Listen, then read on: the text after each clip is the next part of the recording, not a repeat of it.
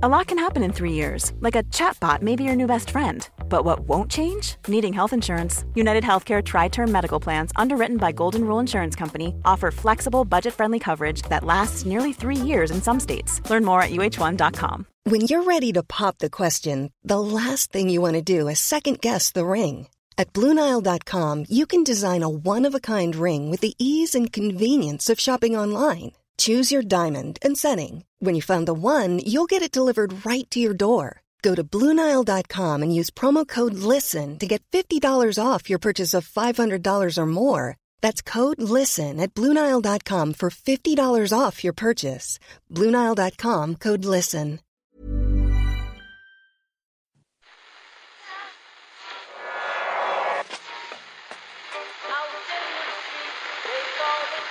Which is that? That's the second time it's gone off. They never go home. They never go home. They never go home. Those those those boys.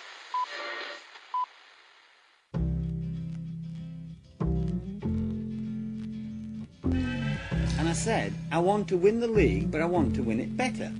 You can understand that, can't you? Yes. Good lad. So he's almost like having a second captain in the team. Second captain, first captain, whatever.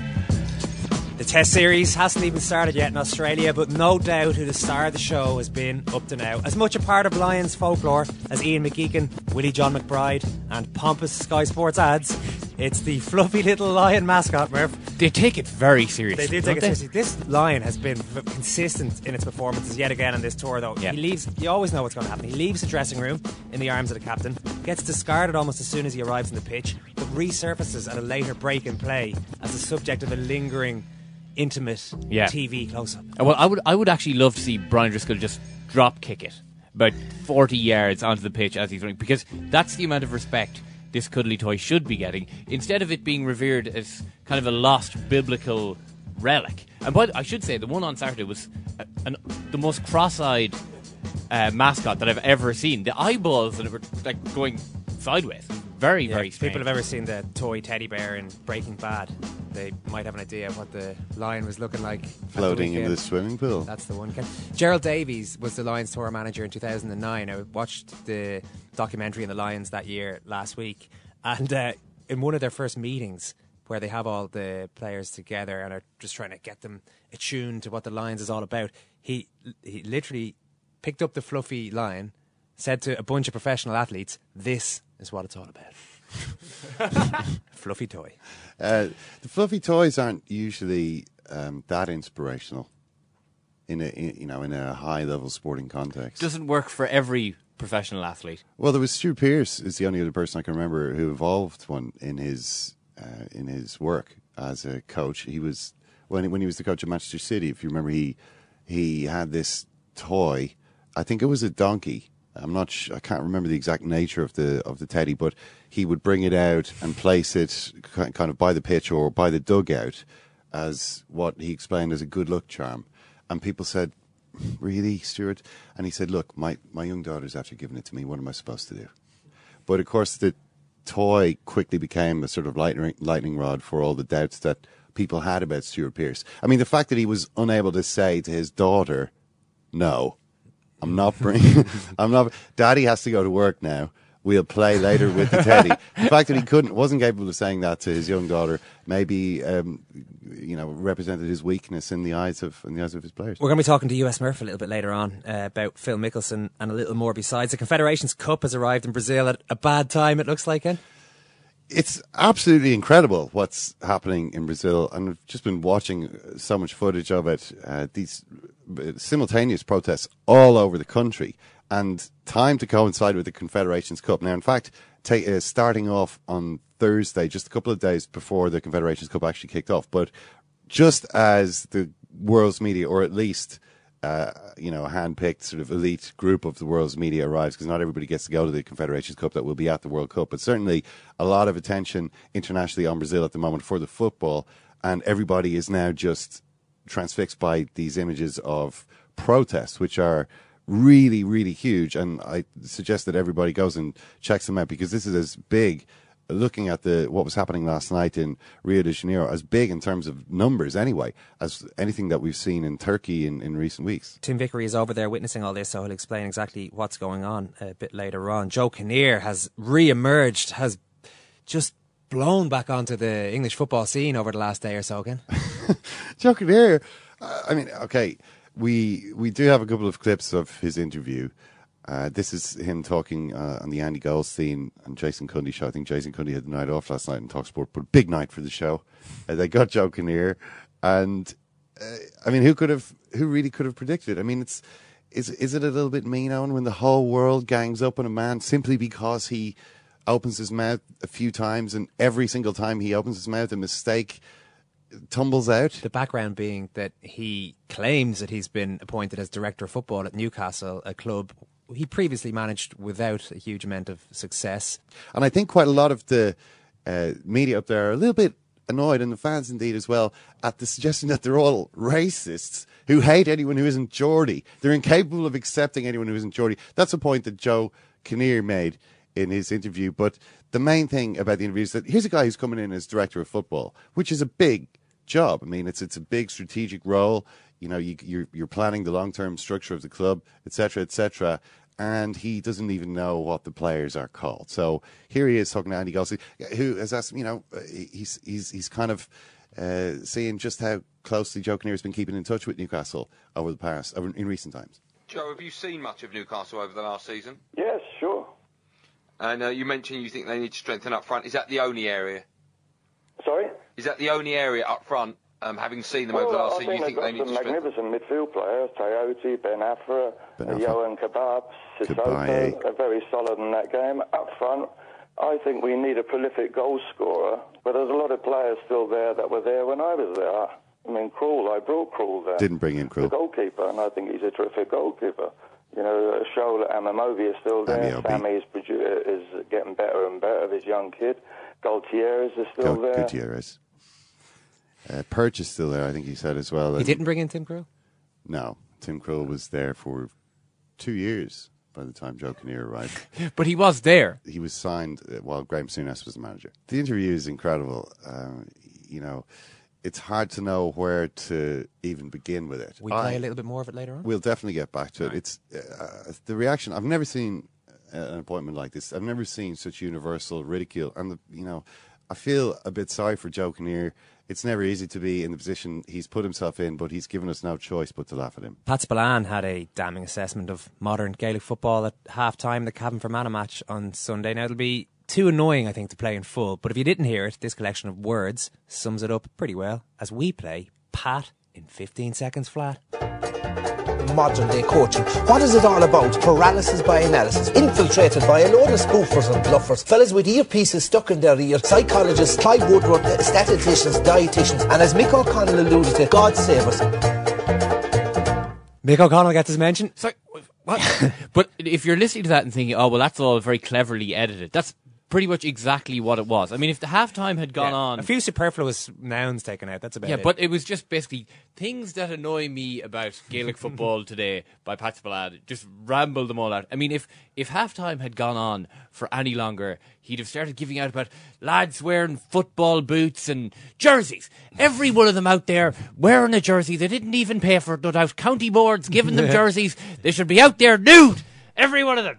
I mean, it's really, it's ridiculous. It's utterly, utterly ridiculous. We're going to be talking. But that's Pat Spillane. I mean, you know, yeah. the man's. It's about entertainment. As he told the Irish Times uh, before the championship started, no one really wants to hear any analysis. You know, no one wants analysis. They just want entertainment. We're going to be talking to Oisin McConville and Anthony Moyles a little bit later on. Um, yeah, and uh, obviously was uh, down in me down in Aughrim for Meath and Wicklow, and we saw the debut of the fastest man in Gaelic football, uh, Eamon Wallace. Fortress Aughrim, we should be yet again. Wicklow lose at yeah. Fortress Aughrim. Fortress. I mean, it's it's hard to go into a fortress. You know, you storm the fortress, and obviously you get the fortress, but it's never easy. No. So in that respect, it, you know, I, I can see why they, they would make call it extremely difficult to storm their fortress, mm. which is usually done successfully. Yeah, they, they do eventually give you the fortress, though. All right, let's get straight into the Lions now because they have been beaten for the first time on the tour. We're going to be crossing over to Canberra. Alan Quinlan is at the stadium there. Shane Horgan's going to chat to us too. But in studio is Trevor Hogan, who's been watching this one in the Irish Times here. Trevor, a bit of a blow for the Lions squad today.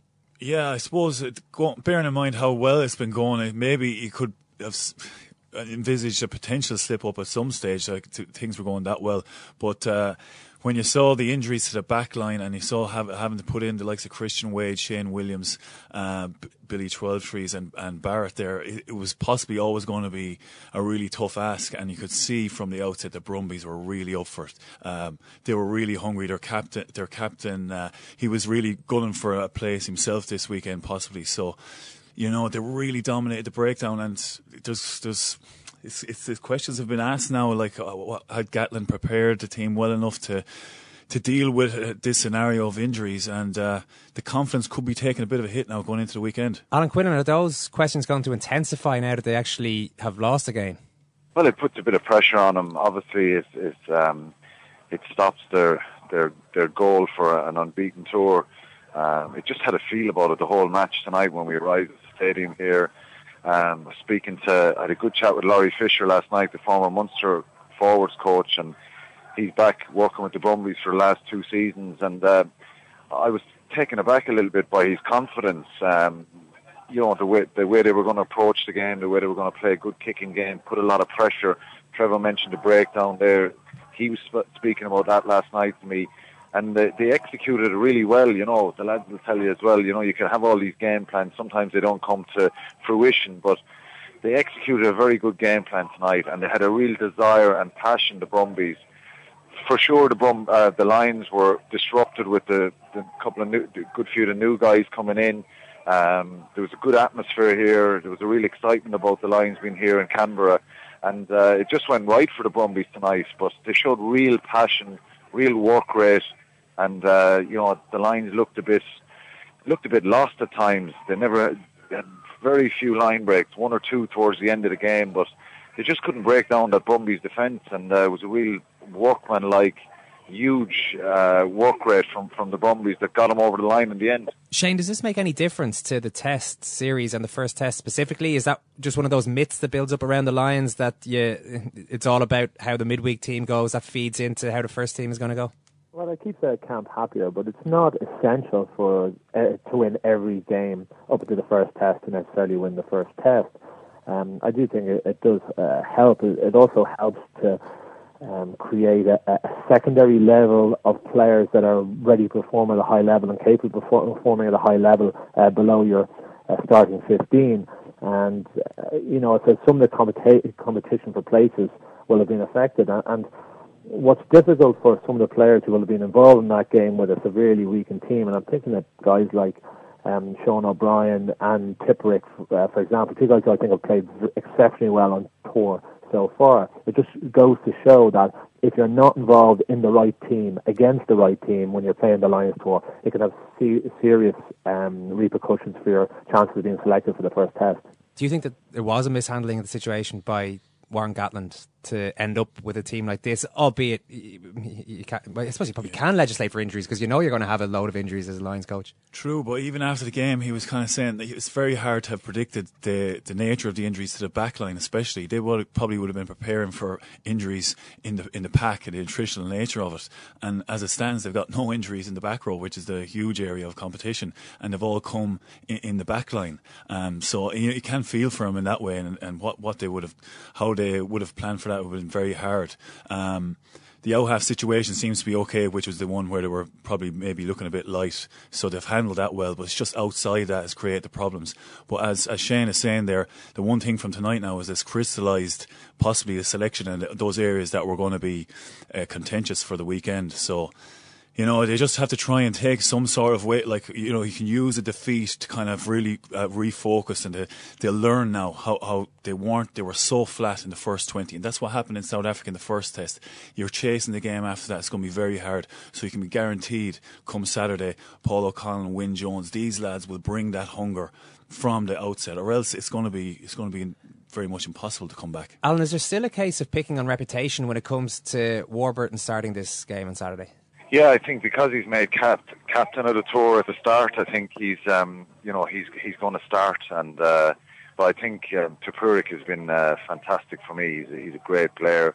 Uh, Warburton looked a little bit uh, lacking a bit of match fitness or general fitness um, against Queensland there last week, and he struggled a little bit to make a, um, a real impact in the game. But uh, I think Tipuric is, is, you know, he's just so lively on his feet. But you know, it's done and dusted now. Warburton's going to mm. start. Um, he is a big game player.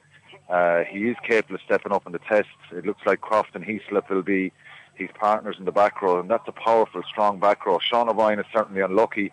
Um, it was tough for him tonight. You know, they were they were under a lot of pressure all night. They didn't get good quality ball.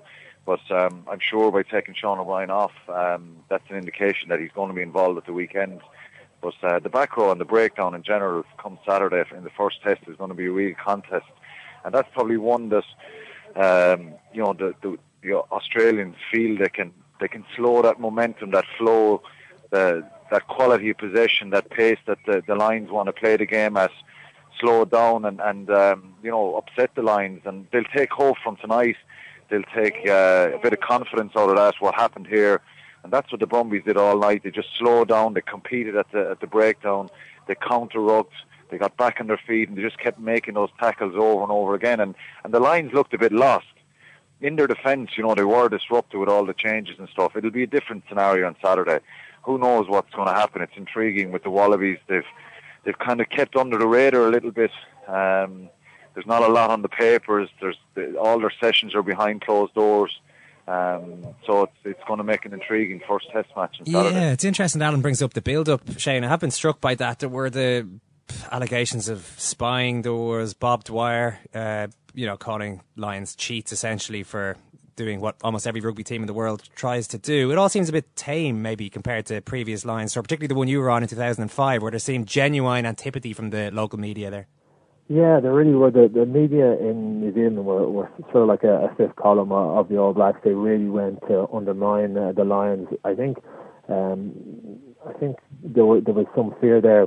England having made up a lot of that team, um, a team that had won the 2003 World Cup, and there may be a, a fear that uh, they could have actually turned over um, the All Blacks as it worked out. It was just that team was on the way down, and as a result, it was probably an issue that maybe uh, affect this tour, um, as Alan alluded to in Warburton, where you've got a player that is is, a, is somewhat being picked on reputation, and he hasn't had a great year, and I don't think he's had a great tour so far. Now, you know, a lot of you know there was there was a lot um, put in his performance at the weekend. I thought he was average the weekend. I thought he was okay in, in a good pack, and I, I certainly would like to have seen you know Tipuric maybe start in that position, or even I'd like to see Sean O'Brien at some stage play a bit of seven as well.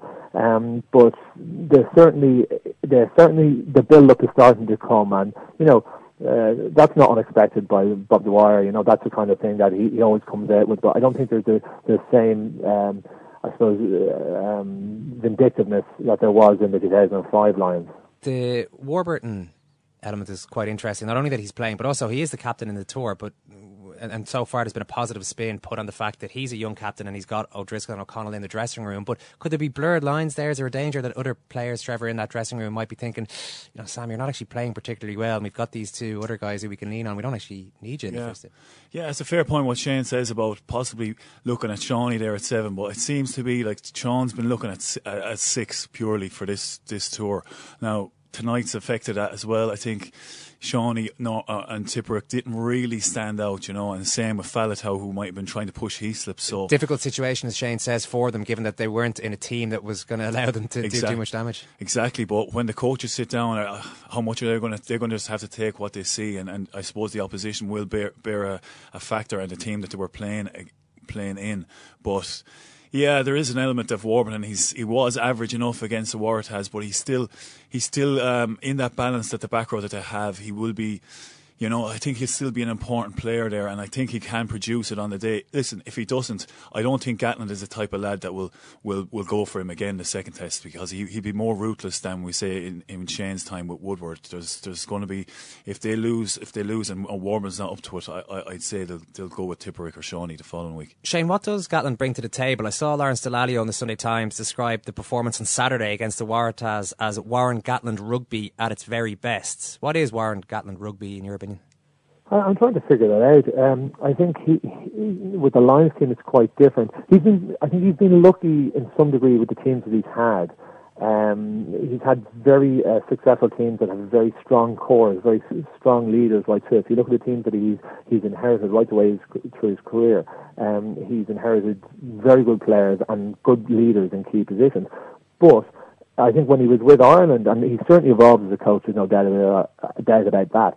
But um, when he was with Ireland, he wasn't technically a brilliant coach. He was very much, uh, I suppose, an old school New Zealand coach, and that a lot of the game was about a very uh, strong rucking game, a very physical rucking game, and clearing the ball quickly and allowing it to get to the back.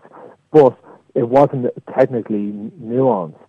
Um, but I think what he does create, and why he will be and is a good uh, call for the, the Lions, he seems to be able to create a very good environment for players to produce their best rugby.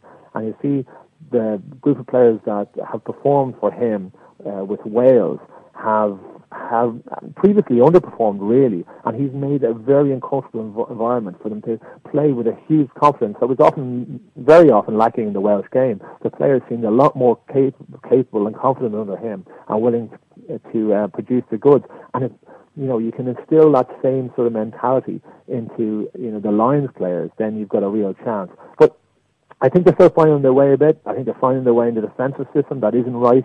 Um, I don't think the wing, wings are implementing it, and, and especially Cuthbert isn't implementing it. Uh, his, the defensive system pretty very well. He's not. Um, he's, he's he's calling the blitz too early, and he's not recognising and making the right calls. That's why I think Tommy is a huge loss. I think what we saw today as well, they haven't got to grips with the amount of numbers that they have to put in rucks.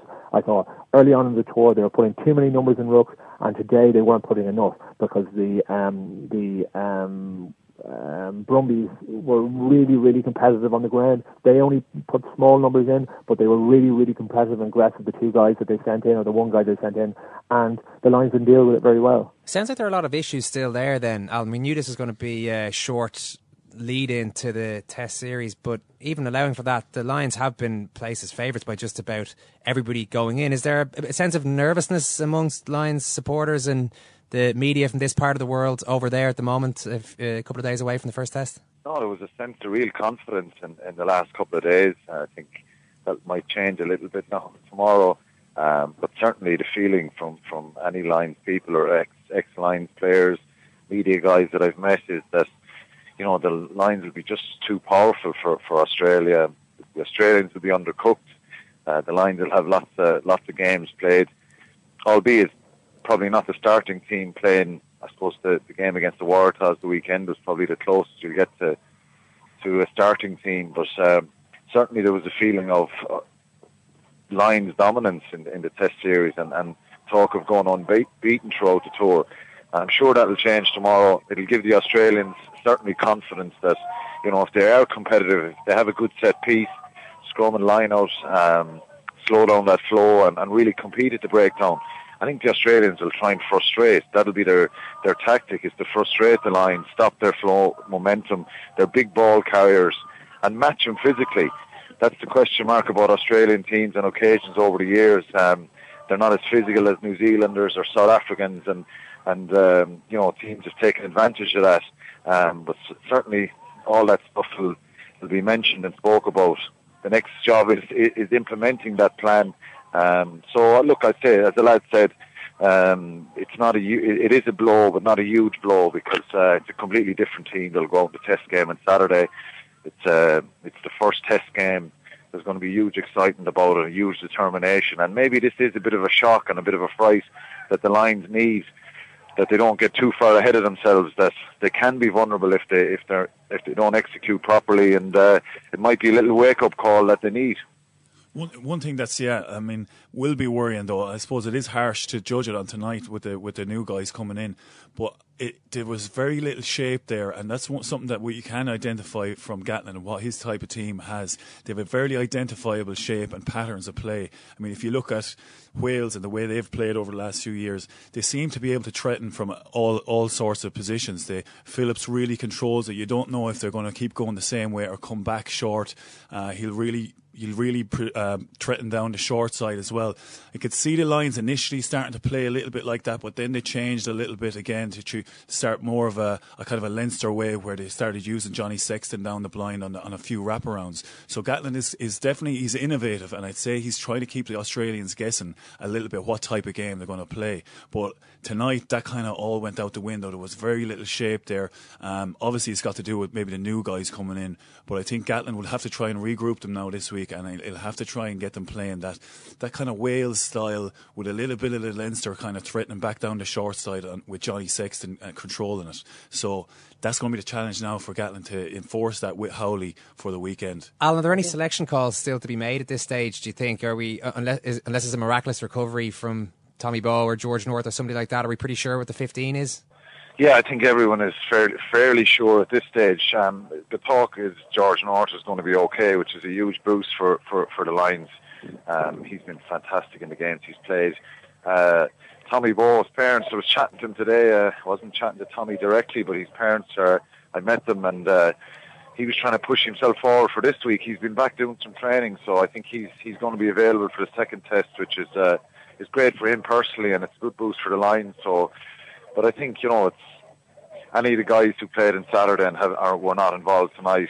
Some of the bench will be involved. Um, maybe Sean O'Brien, as I said, I think he should be involved, in the, if he's not going to start. But uh, I think it's uh, it's it's fairly predictable team. You could name off the team, but uh, um, not too many, I suppose, uh, from from the starting team tonight.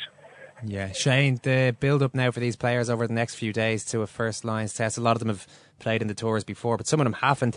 Is it very different to a big match with your country?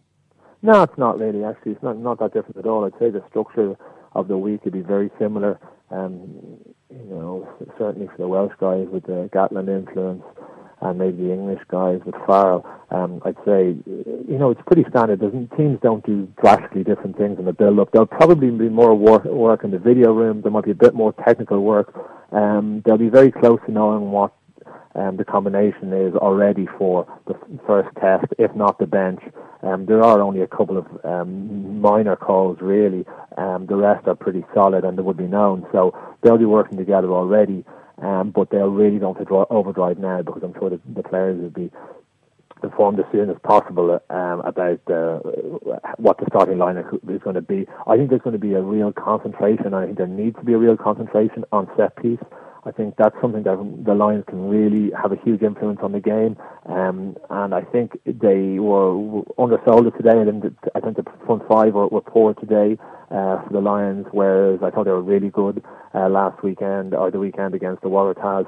Uh, the line out was big trouble again today. It was an unfortunate day for uh, Rory Best, uh, but there seems to be more fundamental um, problems there with that line out um, uh, crew, and that seemed to be solved on Saturday, and, and, that's why I thought Tom Youngs. There may be a question there between Hibbard and Tom Youngs. So I thought Tom Youngs went very well. The line out, yeah, it didn't go to the back, but it was a really smart move by you know probably being called by um, Paulie and um, Alun Wyn Jones, one of the two guys um, in conjunction with Tom Youngs, I thought was very, very solid and what the Lions needed. That line is, if it performs the way it did on Saturday, the Lions have every chance of uh, succeeding. But if it performs the way it has done in really any other game on this tour, it'd be very, very difficult for them to, to win it. The other thing that I think that came out of this game was and we saw we've seen it right the way through this tour. The Australian teams don't handle the rolling ball well, and the Lions do it well.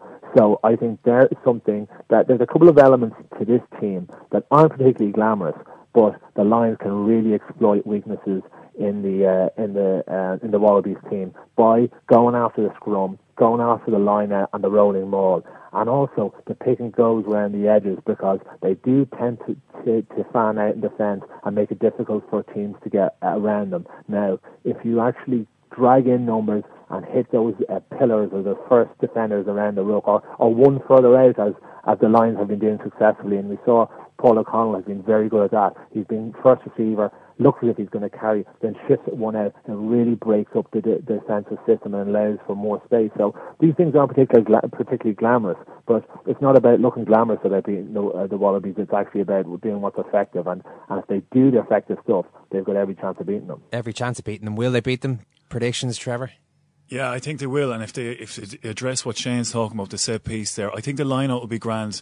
Probably Hibbard or Youngs will come in, and Paul and Wyn Jones and, and Croft as well. They'll be grand there. I wouldn't be panicking there. What I would be really worried about though is the scrum. Why they're not dominating there, and why they didn't bring out Sheridan. I've kind of spoken about this before. I don't know. I can't get my head around. Grant and Corbisiero were playing today. Never really got on top of a kind of you know an average enough uh, front row. So that's the that's where it's going to be won and lost in the first 10, 15. and the other area then if they get the mindset right. Um, like Shane is saying, it's, it's it's it's still it's not that different from an um, an international game with your country. But interesting insight from Paul O'Connell saying this time around there's not as many lads shouting and roaring in the change room. Everyone's individually focused.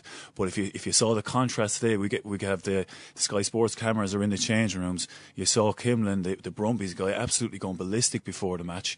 Lions lads were all very quiet, which is grand as long as they come out in the first ten and, and get rattled into them, which the Brumbies actually did today, and the lines were so flat. So they'll have to get that mindset right for, for the weekend. I've no doubt they will, and they get that set piece right. And then the last area is going to be the breakdown, which is which follows on from the mindset. You know. Yeah, absolutely. Alan, what do you think? Going to win it? Yeah, I think um, I'd, I'd fancy the the Lions to, to win the game on Saturday. I think they'll come out and uh, they'll come out of the blocks, especially what's happened tonight. Um, and physicality will be the key, and I think that's where where the Lions will have the edge. Um, I'm sure the, the Wallabies, as I said, will have their homework done and, and they'll be pretty determined to, to get off to a good start as well. But I'd fancy the Lions to make a, you know, to make a good start. Um, they certainly will have to be a bit more inventive. Shane spoke about it there. Um, come up with some good ploys and not predictable plays that, that to break down the Wallabies. But I think physicality will be the key, and I think they'll win it. And just on a point that Trevor raised there about maybe a slightly different approach in the dressing room. What about outside the dressing room? Do you get the sense that the players are enjoying this experience so far? Very much so. I, I bumped into a few of them on Sunday. Uh, in Sydney, and uh, they seem pretty happy. They haven't had too much socialising, which uh, sometimes is is not a not a good thing. Um, but they seem very happy and enjoying the tour. Um, a couple of them spoke how quick it's going by, and that's always a good sign that uh, you're enjoying it. Um, everyone's getting games, and they seem to be uh, seem to got that balance right. Um, and so I think they, they are pretty happy and enjoying the tour. Shane, they'll enjoy it more if they win that first test. Do you think they'll do it by the sounds of it? Yeah, I'm not sure anymore. I'm quite concerned right. about uh, their defensive system. I have to say, I think they're looking a little narrow. Um, I think it's some the, the wings are an area that uh, the Lions will exploit. I don't think Cuthbert is, is very comfortable with that defensive system. Um, he's he's getting caught watching the man a bit too much and not uh, making decision on, on how the ball is being passed. And I know that the Wallabies they will have analysed this Lions team to death. Now I hope the Lions have a few different things up their sleeves as they normally do. They normally hold back and don't show your full hand until the test. But your defensive system doesn't generally change that much. Um, so that would be a concern for me. If you look at the Waratahs, they went round them quite reasonably easy, or they got space out in those wide channels reasonably easy. Now, the Wallabies don't play quite like the uh, like the Waratahs do, but at the same time, uh, or like the Reds did prior to that. But at the same time, there's concerns there. So I just um, just have uh, a few concerns about the, the Lions getting over the line in this first test. You know, I think that injuries have affected them, and I don't think they look quite as strong as they do when they have a, fir- a full team. Um, so I, I, certainly think that um, it might go to the Wallabies, the first one. All right, Shane, great stuff. Shane Horgan and Trevor Hogan, thank you for coming in. And to Alan Quinlan over in Canberra. We've had a lot of people in touch with us, Murph and Deep, from the Lions tour. A lot of Irish Lions supporters over there trying to get involved in yeah, well, I mean, slot of the week? Yeah, they, they don't really have a complete understanding of what we're trying to do here, Pierce and myself, um, because they're they're just on holidays. You know, they're not actually emigrants. So this slot is just for people who have been forced, you know, to, to go abroad. But just to be clear, there are rules here. Only immigrants need apply. So let's get started, shall we? That's right, you're a real Irishman. You get the potato I left in your dressing room there? I got the potatoes and the poutine. Huh? And the poutine. Oh, yeah, there you are. Bred, yeah, in uh, County Meath, little place called Navan. So, uh, it's been another whirlwind week in the uh, already storied history of the Pierce Brosnan Emigrant Shoutout. Uh, we begin with Laura Muir, who has been in touch on Facebook. Hey guys, my boyfriend's obsessed with you. It was all he could talk about for days when you left that other station. Being Canadian, I had no clue what he was talking about. He's the biggest GAA fan and general sports fan around and has your so- show streaming very loudly throughout the house. He told me about the shoutouts, and since his birthday is next Wednesday, June 19th, I was wondering if you could wish him a happy birthday. Owen Rush is the name. He's been in Toronto for three years now. Thanks a million. It would make his day. Laura. Uh, so Laura told us a few other things as well, and uh, she asked us specifically to tell you that it's no big deal. It happens to every guy from time to time, and it's nothing to be worried about, unless it happens again. But uh, hello to you. Uh, Mert Mirador also used Facebook, the popular social media site, to say great to listen to second captains at the end of a long day studying monkeys and collecting their shite. The hurling coverage is one of the highlights of my week here at Iguazu Falls, Argentina. Nice. So good man, Mert. Perhaps the first Mert ever to grace uh, the Iguazu Falls. Who, who knows? Pat Hayes had an interesting idea. Hi lads, listening to the show in Perth, Australia. Downloaded every Wednesday morning and keeps me going on the journeys to and from work. Just wondering if you had thought about doing a slot for immigrants, people who have come to Ireland and become enthralled in the, in the sports and use your podcast as an audible Bible. Tony Cascarino's immigrant shout out, T Sizzle. Uh, I reckon it has potential. Keep up the good work. It's something to, uh, to think about. Uh, I'll tell you one guy who's not getting a mention this week, and that's Richard McAllister. I don't know where he is or what he's at, but there's a serious smell of want off him. Similar levels of desperation from Niall Brennan in Madrid. Also, Robbie Shortall has uh, got to sharpen up his act. Then again, he doesn't look like the sharpest knife in the drawer, so I'm not going to hold out much hope there. Uh, Joe Mooney just saw his first kangaroo and probably lost his mind with excitement, the big Egypt. Uh, Tom Burke and Siobhan are in Brisbane. Sean is listening in from Brooklyn. No, not the cultural hub that is one of NYC's five boroughs, he explains, but the small village of Brooklin, spelt with an I, in Canada. Uh, much better, I'm sure. Uh, Philip Flanagan is in Bratislava. Brian Cassidy from Barnajarg is currently stinkifying the entire Boston city and environs. Uh, Anthony Doyle says, Me and the Vancouver GAA team are travelling to Seattle this week to take on Fraser Town's best. And it does sound very glamorous, but I do hear it's very wet up there. Uh, Brian Wild is listening to us in Croatia. Barry Brosnan's in Sorrento. And uh, David Hoey is acting the creep in Stockholm, by the sounds of his email. Uh, Angus Kelly is listening in Kosovo. And uh, I hear it's nice this time of year. Uh, David O'Connell is listening in the Cayman Islands and is chairman of the local GAA club over there. AJ Carlos was in touch on Facebook and started his message with, How are you lads? Are you up for the banter? Oh, So- al- always, AJ. yeah. So obviously, I have no further information on him. I wasn't going to keep reading after a first line like that. And uh, Johnny Rudge says that Pierce Brosnan's emigrant shoutouts on second captains is probably my favourite feature on any sports show ever. Well, if, he was look- if he was looking for a mention, or if he's just a really sound judge of good radio, well, I don't know. But hello, Johnny. Uh, Kevin Murphy says he spent the last 18 months in Sierra Leone working for Goal, about to come home after four years in Africa. Last chance to get a hashtag PBezo. So you got it in just under the wire there. Uh, another email here. Well, lads, Colin Halley here in Nairobi, Kenya, loving your new show. Please allow me to use your show to pass on my regards to my twin brother in uh, Lima, Peru. Well, Bob, how's tricks? Good show, eh? Speak later, call. That's it. Uh, this is fine, I suppose, but you could just email each other and, you know, you'd be cutting out the middleman. But nevertheless, uh, John Byrne is in Canada, keeping the indigenous protein shake industry afloat over there. Uh, Will McGrath is in Chicago, freaking people out because he hasn't taken off his Cork jersey since he arrived a month ago. Uh, Darren McVeigh, uh, I listen to Second Captains while protesting on the streets of Recife, Brazil, but usually listen while sipping a cool rum filled coconut on the beach and wishing I was as suave as Mr. Brosnan. Uh, Aidan Kern is coming home from Paris uh, just because we've reminded him of the potatoes and poutine that he grew up with. Uh, I knew me and Pierce would get this country out of recession. A lot of people coming home, Murph, it sounds like. Well, this I- is I- rather a poignant slot. It's Yeah. heading in its own way. Well, I'm, I'm not going to take full credit for it, and I don't think the Pierce would either. But you know, we are getting this country out of recession, one returning immigrant at a time. Now, if you want to get a mention on hashtag PBezel, I outlined some of the rules at the start of this. Uh, if you're actually still here in Ireland, then take a leaf from the Book of Pierce. Then maybe you shouldn't be living here! If that clip from Taffin doesn't inspire you to become the best actor you can be, then quite frankly, lads, I don't want to know you. And again, we thank Pierce Brosnan and his team, Team Brosnan as they're known, for their support of this radio segment. and indeed, their hearty endorsement of the slot, right? Of course. All done through official Don't, don't worry, I've all the, uh, the T's are crossed. You've one more story, Murph, just before we move on. Well, yeah, we told you last week about the the man who apparently refereed a game while parked in his car on the hill in uh, Kilbeacanty in County Galway. And uh, the story, courtesy of Galway goalkeeper James Gall, was that anytime he saw a free, he blew the horn. and then used his indicators uh, to show which way the free was being awarded. So, big news on on this front because uh, during the week we confirmed the story thanks to the Kilbeacanty Hurling Club Facebook page.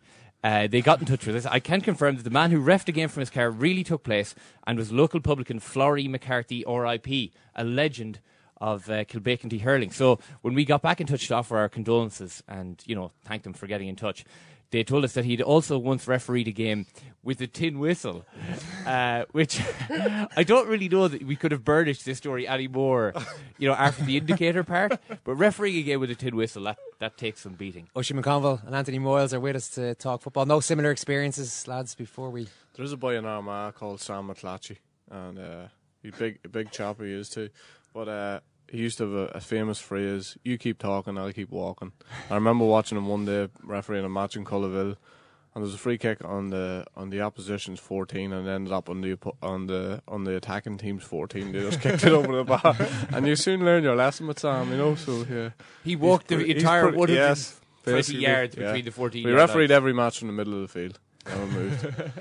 yeah, we've, we, we've had a, a few. we had a guy. I'm I'm back obviously out in Meath now playing junior, and uh, not that that makes any difference refereeing wise, but uh, we had a lad, very, very honest referee about two months ago in a league game, and uh, I went up for the, the, the, the throw up. And he says to myself and the other captain, he said, Look, lads, he said, I've had a seriously hard night. He says, I've been out till about six this morning. he said, The last thing I want to do now is referee. And he said, All I want to do really is take score and then just throw the ball up at halftime. He says, so let's keep it as clean as possible. I was like, right, fair enough. Fair enough. Yeah, I like it. Hands off side of refereeing. Yeah, couldn't get any more than 10 of my teammates in the same situation, so probably yeah, fair enough. Exactly. We didn't see the highest quality weekend of football just gone, but is it fair to say that Mayo were playing a different sport almost to the rest of the machine? Yeah, Mayo's, a, Mayo's on a serious upward curve. The only thing is, how bad is football in, in Connacht, you know, that nobody can put up any sort of challenge. And I actually spoke to a couple of boys from Roscommon leading up to the match, and they honestly thought that they would uh, put it up to Mayo big time. Uh, the preparation's very good. John Evans, very professional setup. Um, but unfortunately, if you don't have the players, you're not going to be successful in this game. Uh, Mayo, their intensity. And the thing I, I like about them is the way they've gone about, their business so far. They were expected to win both games. Let's be realistic about it, and they're expected to win comfortably. But the way they go about it, they go out and they do a professional job.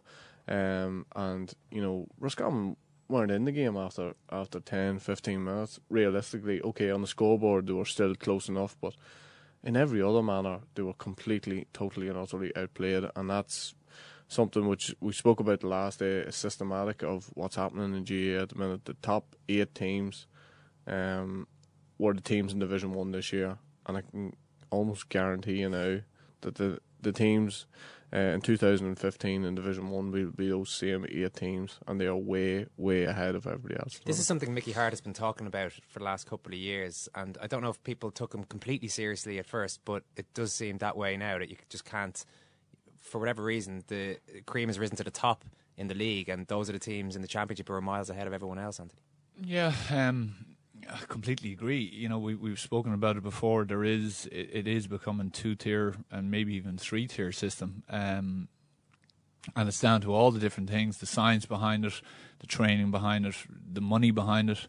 Um, and, and it's just every weekend now you kind of get a situation just like Mayo Roscommon. I thought Roscommon would. I, I thought Roscommon were kind of waiting in the long grass for Mayo.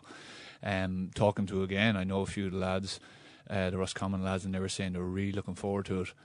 But does that make it harder to take? Do you think that they actually thought they might have a chance, didn't pl- weren't prepared badly, didn't play particularly badly, but were just completely outclassed and outmuscled? Yeah, it does because you kind of you sit back in the dressing room and you just kind of go, okay, how far off are we? You know, and then what you also look at is you might have three or four or five lads who are at that level, but then you have another four or five who are way off that level. Like I mean, Mayo have been building now for the last number of years. You know, I remember we played them in a, an All Ireland quarter final a number of years ago, and we, we, we beat them. But you know, they were a team that were kind of in transition. They were playing a, a long ball game, and they were just throwing it in all the time. Into I actually ended up full back that day, and you know, it was relatively easy to play against. But but they have, if you look at the O'Shea's, they've power, they've pace. And then they've a spread of scores. You know, I heard people saying, "Oh, but they've no real marquee forwards." Like they've lost an awful lot of forwards from last year as well. You've, and they, have just kept, kept bringing some new fellas through. But with Dylan and Andy Moran and these, they now have a lot of leaders as well. And I think the old thing that people will put on Mayo, oh, they're bottlers, and when they get to a final, they'll like. I mean, I just don't. I think this this this this new brand of players.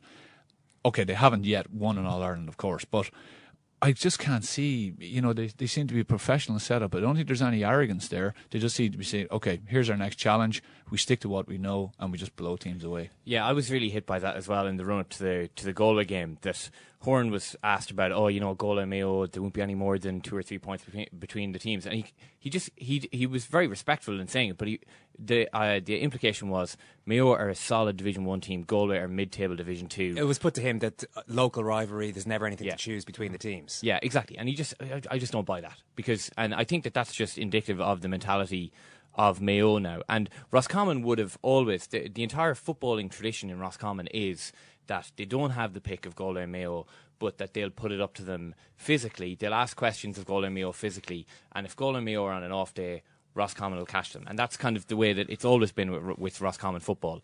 And I think the, what we saw on Sunday was Mayo just have no respect for that anymore. They've no respect for people coming along and saying we'll we'll give you a rattle. I mean, they're ready for physicality. They're ready to step up to the mark. They're ready to be uh, actually a lot more physical than Roscommon were, uh, and they were on Sunday. And as a result, they're just much better footballers than Roscommon, and that's kind of what we saw. The game was over after 25 minutes. Mayo for Sam. well, you know, I like I think that they're a very, very good team, and I don't think that I think that if they get beaten this summer, it'll be by a better team. They won't beat themselves. I think they'll, they'll finish with being gallant losers. I think they're yeah. really sick, sore, and tired of hearing that. You know, uh, Aidan O'Shea was one player that I would have spoke to on and off, and he's really tired of that. You know, and, and there's a real drive in that dressing room. Uh, Murph's right. The, the maybe one or two teams that may just have a little bit too much for them, but they won't be far away. No, and I think you know, as Oisin says, that defeat last year really, really hurt him. Like, I mean, you know, I was, fella said to me, I was kind of saying last year that actually Mayo played the better football after 10, 15 minutes of that All Ireland. The friends were saying, yeah, but it didn't matter, the game was over. But if you actually go back and watch that All Ireland final, Donegal were kind of scratching their head for a lot of that. You know, Donegal were panicked at certain times because Mayo opened them up. They took scores out wide. They played a great brand of football, and you know, okay, you take the goals, etc. But uh, they will they will genuinely look back in that game and say we left something behind us and we need to go and, and, and rectify that this year. The worst twenty minutes of Jim McGuinness's Donegal team was probably the, the, the, 20 minutes after the couple of goals. The, the, from the 15th minute to half time of last year's All Ireland final was probably the worst football that, Donny, that Donegal have actually played under Jimmy McGuinness. Yeah, and they, they got the matchups wrong uh, straight away. They changed that after 20 minutes and they turned the thing around. Yeah, there are solid tactical reasons why Mayo lost yeah. the All Ireland final last year, and it's nothing to do with you know 1951 and counting. When you look at a performance like Meath's against Wicklow, Anthony, quite probably the most entertaining game of the weekend. But is this indicative of what we talk about in terms of the gap between the top teams and the rest? Meath's looked impressive in some of their scoring, but we're not really talking about a Mayo standard team here. Yeah, you know that's an honest opinion, and um, I'd have to agree with you. Uh, there, there it was an exciting game, um, but you only have to look at the amount of unforced errors, balls out over the end line, hand passes going astray. You know, uh, Meath when they moved the ball actually through the hands were, were impressive, bringing Graham Reilly into it. You know, on the on the burst, Patter Byrne did a lot of work. They were trying. The wind actually worked against both teams uh, when they had the wind. Like Meath with the wind, were kicking balls out over the end line. They were trying to play their full forward line, but then they were either too slow at putting the ball in, or putting it in too late, or putting it in from static frees um, and Wicklow already had men back there. When they actually opened it up, especially in the second half when they played against it, after the initial little burst from Wicklow, um, you know, they kind of opened Wicklow up and they, they, they started to use their pace. But you know, everyone's talking about the penalty and the goal by Kevin Reilly. It was a, it was a six, actually a seven point swing, um, and it would have been very interesting to see how that panned out in the second half. Where is a team like Meath lacking though compared to a team like Mayo or the very top teams Donegal? they're lacking probably in, in in that number of years that Mayo and Donegal have been on, on, on like I mean you look at that Meath team Wallace started okay he's a new lad young Eamon Wallace he's only 18 19 years of age Pádraig Harnan came on he was the Meath minor captain last year uh, Mickey Newman is relatively new Damien Carroll is new you know, okay, you've got Stephen Bray, Seamus Kenny, Kevin Reilly. You still have a you still have a core group of fellas there who were there for the last number of years. But just that development of players and also belief. You know, Meath lads always will have belief, whether it's founded or unfounded. But the question on it is is they come into a big game. Will always fancy themselves. Like they fancy themselves. They'll put Wexford up now as favourites and they'll fancy themselves taking Wexford. And then if they come in against Dublin or Kildare, they'll fancy that. Um, and they have a performance in them like that. But it, it's it's the thing of the the sta- I think what do you want to play? Do you want to play a running game? Do you want to play a long ball game? Do you want to play a fast ball game? Meath have to start really trying to get their get their honing that tactical and that strategy well. Like I mean, Donegal and Mayo have that down now. Yeah, uh, well, uh, just the way you talk about that, Anthony, and particularly just the development that Meath need. Those teams below the top eight that we talk about, Oisín, the the talent level there is it not strong enough that really any of those, a lot of counties in the top 16 counties in Ireland could do what Donegal have done over the last couple of years if they got the right man in place in, ter- in terms of the Donegal manager and got the right structures in place? Or is there a, a, big enough gap that it's going to take more than just a charismatic manager or two or three years of development to well, close? I think, first of all, it takes a plan. I think everybody buying into that. That comes from county board right down to right down to the players. I think the structures have to be there.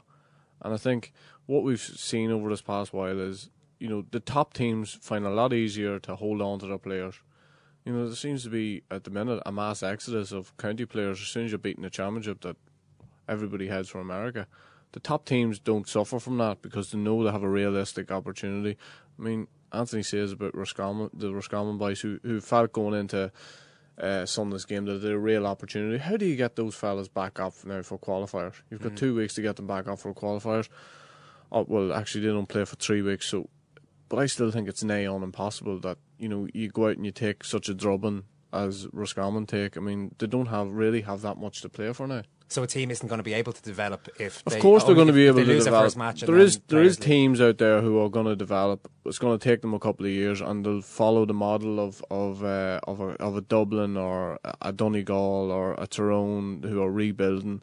You know, it'll take that, but it has to start at underage. I think the perfect example of it, and I don't think they're even close to being there yet, but it's Cavan you know, who are progressing, who are taking on young players. I mean, Mark McKeever's 31 years of age. He was the oldest player on the on the Cavan team at the weekend. I think an average age of 22, something like that. I mean, you know, they are going in the right direction. I described them on Sunday as a watered down version of, of Donegal, but I think that's exactly what they are because the, physically they don't have they don't have it just yet, but they're building towards it. They've got a plan. Um, you know, everybody thought Fermanagh come out at the weekend, try and counteract exactly. They play a lovely diamond system, or or sorry, a triangle where McDermott plays a, a, on the 45, the two boys play inside. It worked awful well on Sunday because Fermanagh were bringing players back, but they were bringing them back too far. Mm. Raymond was playing directly in front of the of the full back line, but Neil McDermott was able to pick up any outlet ball. He was able to play it into his forward line, and and sort of nullified the fact that Fermanagh had a sweeper. But uh, and they kicked lots and lots of wides, and they'll keep learning and all that there. But they're a team for me who have the perfect structures in place to try and go forward and maybe be challenged in three, four years. But this thing of a quick fix, let's bring in a high profile manager, pay him whatever amount of money, and and all of a sudden, you know, we're going to fix things. That's not the way it's fixed. It has to be fixed over a, over a, a number of years or Armagh, I know Armagh have introduced an academy and different things out there. Nobody expecting it off Armagh for at least four or five years, to be honest. Yeah, and you're seeing this obviously in Meath involved at underage level there, Anthony. Are the structures in place now that maybe might yeah. have been in place a few years back? No, they're they're in place now. Um, you know, a brother of mine is involved with the under 14s, and, he, and and the amount of work they're doing there, they bring Sean Boyle and different fellas down at different weekends for a different training session, and that that's what needs to be done. You know, they've a massive pick,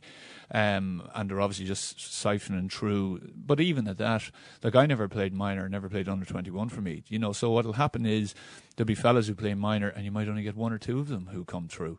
Um, but you certainly need to still though have that pedigree coming up. You need to be, and what happens to happen is under 16 minor as you're coming through, you need to know that you're able to compete at those levels. So when you actually go senior, you're able to say, well, okay, I'm coming up against Oisin McConville. Well, I've played against him lots of times. You know, we've played Armagh lots of times and we've, we've bet Armagh or we've played whoever it is, you know, or this is the standard. Like Kilkenny in the hurling, you know, Kilkenny young lads coming through, when as soon as they get handed a senior jersey, they just think, well, we need to maintain this because I'm not going to be the one who's going to lose in this jersey because what has happened before.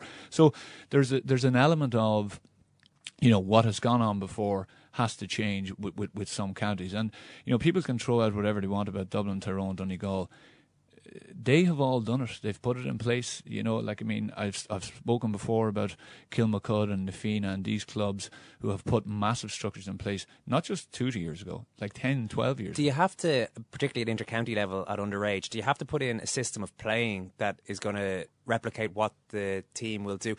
The whole Barcelona football system, you hear a lot about that. The way it's the same thing all the way up. Is that possible in Gaelic football? You can, you can, put it, but I don't think it, it, it's generally possible. You play with who you have, you know, whatever players you have, you know. So yes, there is always going to be a traditional way of playing. You know, Armagh will play their way, Mayo will play their way, Meath will play their way, and what you should do is, and uh, I've spoken about this, you know, the, the, you, you take say what the what the seniors are trying to do, what the what the Meath under twenty ones are trying to do, the minors are trying to do, and what you should have is you should have a general kind of an idea of well, what are we actually trying to do here? What style of play are we trying to do?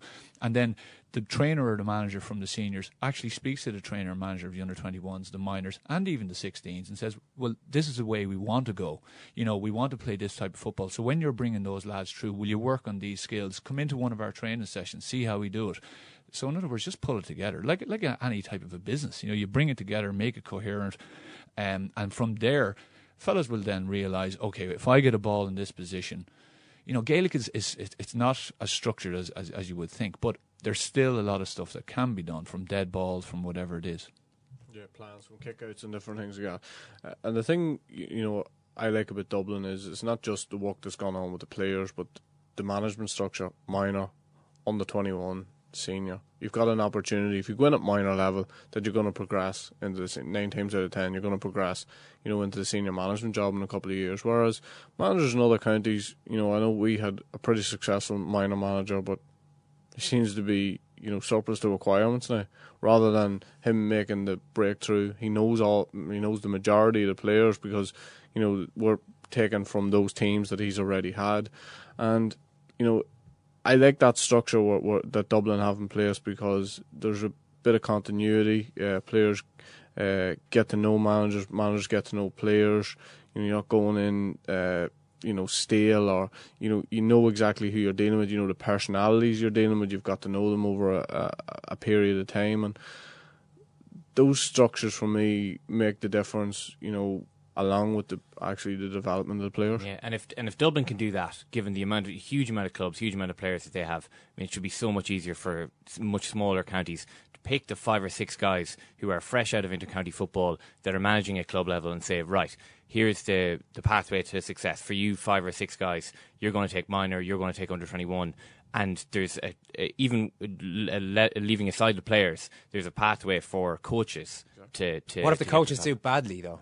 Well, if coaches do badly, that speaks for itself. Get rid of them. Mm-hmm. But you see what but happens you, is, you, you, you, know, take my point. You, you, might have this succession plan in place, but if the coaches aren't of that, a high enough caliber, well, that all goes out the window. That's what I'm saying. Nine teams out of ten, I think they'll progress. I think if you if you've got a coach who obviously you know isn't cutting the mustard, well then you just got to cut him cut him loose or give him an alternative position. Maybe he walks well at underage and he mightn't necessarily work as well. I've seen that before. It mightn't necessarily work as well, you know, with the with the older players or the senior teams. All right, Murph, the qualifier draw has been made, and I'm going to put it to you that the big guns have avoided each other. Yeah, well, I, have seen this written quite a few places. I'm kind of thinking Tyrone is the only big gun in this. so after that, you can kind of uh, pretty much leave it at that. That they're the they're the only really big team in it, and it is. It, it kind of goes back to what we were talking about as well. Tyrone obviously are playing awfully, and there are seven other games there, and I would defy anyone to be able to pick the seven winners of these games because you're you're talking about teams that are playing very much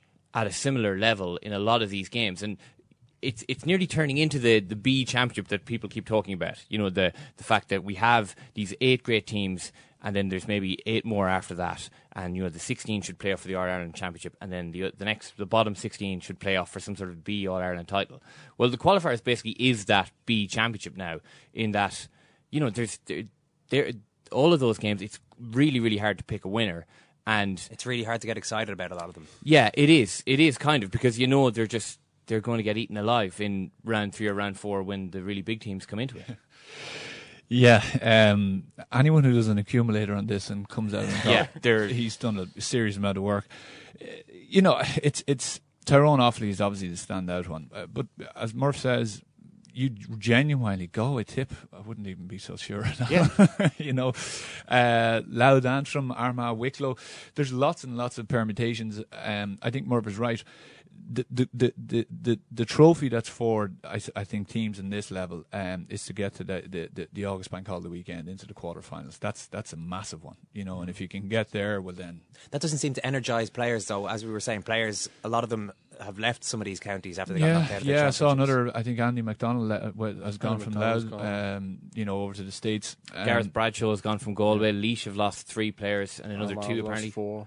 You know, it's, Yeah. it's, it's pretty strange. It's strange, you know. Why isn't this a carrot though? If you're approaching a summer, are you not? Think, in some cases it's work and people have different things going on in their lives. But as an intercounty footballer, are you not thinking, right? I'm, go- I'm at least going to put a couple of months of the summer aside, whether we get through our provincial championship or a couple of qualifier games. Is that not the way a player would approach their planning for the year? You would like to think so, especially a lot of inter-county teams start in November now, maybe even December, and uh, the amount of work they've put in to, for just one game and then to to head off to America, for me seems crazy. But again, it's it's the way the game has gone. It seems like if that's already in your head, it's not a great place to start mentally. That you're thinking, right? I, eh, you know, if we lose, it's not the end of the world. I'm off to Boston next week. Yeah, and I've heard murmurs of, of other players who are just, you know, sitting around waiting on, on the inevitable to happen, and away they go. You Mm. know, they've Yeah. they've basically, you know, they've it booked, and that's one of the problems about eight teams separating themselves from everybody else in the country.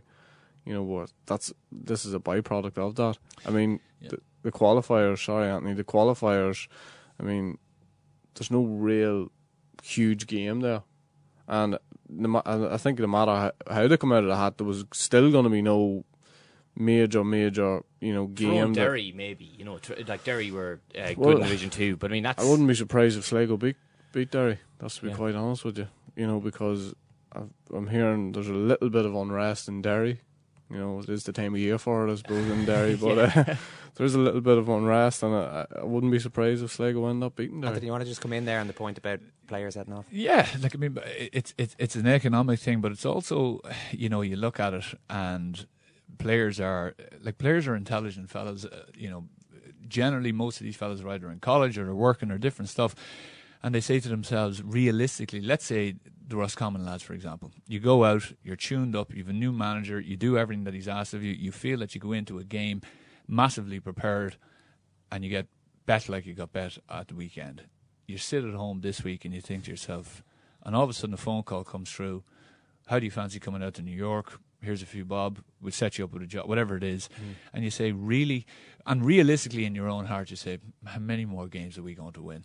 We might win the next one, or we might get pulled out against Tyrone, and that's the end of me. Then you probably weigh up, okay, will the manager be there next year? Am I really putting myself? I'm probably one of the marquee players on the team, so I'll probably get back on the team next year. So it's probably a relatively easy decision for some fellas. All right, Murph, next weekend. Next weekend we have London against Leitrim, uh, which should be good, I and it wish actually it actually could one. be good. and uh, Donegal against Down uh, next Sunday in Cavan. And Dun- Donegal, I mean, we're kind of talking about Mayo uh, procession in Connacht, Dublin. Everyone is expecting to win in Leinster, and Donegal. We're not really expecting a whole lot of a challenge for Donegal and Ulster, are we? I expect Down to put a serious challenge out to them. I know uh, Donegal's going to be missing uh, Neil Gallagher and Karl Lacey this weekend, so that's a major uh, linchpin up the middle of their defence. Uh, Karl Lacey, when he come on against Tyrone, he didn't do a lot, but his presence and uh, his cuteness on the ball uh, probably got Donegal over the lane whenever they looked as if they were they were struggling slightly. So. Uh, I expect Down to pull it up to them, but but defensively, do, do Down have it? Defensively? No, defensively they'll probably get out alive. But um, I still think that midfield. I think Kalum King, as I spoke about him the last day, exceptional. Kevin McKernan going forward, and as a forward unit, they're pretty good. I know they won't get the space they got against Derry, but they'll still give Donegal a, a hell of a game. I hope, your, I hope your cousin gets out alive anyway. Yeah, well, I've, I've warned him. Stay away from the big boy. Just the McGee. That's what I did for you. Handle, you handle the rest of the baby. But keep moving, keep moving. Yeah. Anthony?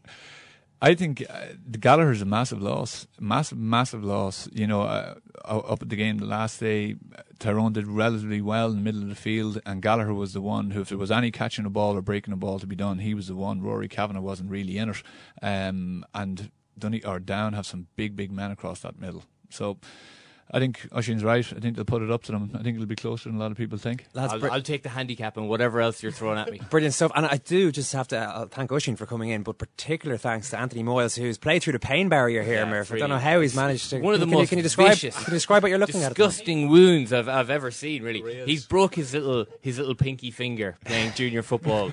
so he has it wrapped in some sort of like foot long splinter. I mean, what are we actually. Is this. A, it's a cracked nail, I think it is, really, is what I'm looking at here, is it? Yeah, it's actually a little bit of callus just under, right? Yeah. yeah so, you got to yeah. watch that. That'll spread. It will. It will. And uh, you know, it's it's it just you have to take every precaution. Yeah. No, you're absolutely Lads, right. Brilliant stuff. Thank you. Hair dryers is a metaphor for the current of hot air generated by various blasts of temper the hair dryer with which uh, Alex Ferguson was famously associated. He threw a hair dryer, I think, at David Beckham. I thought that he threw a hair dryer at David Beckham. Uh, in the is that right? No, no, no, no, no, no, no, no.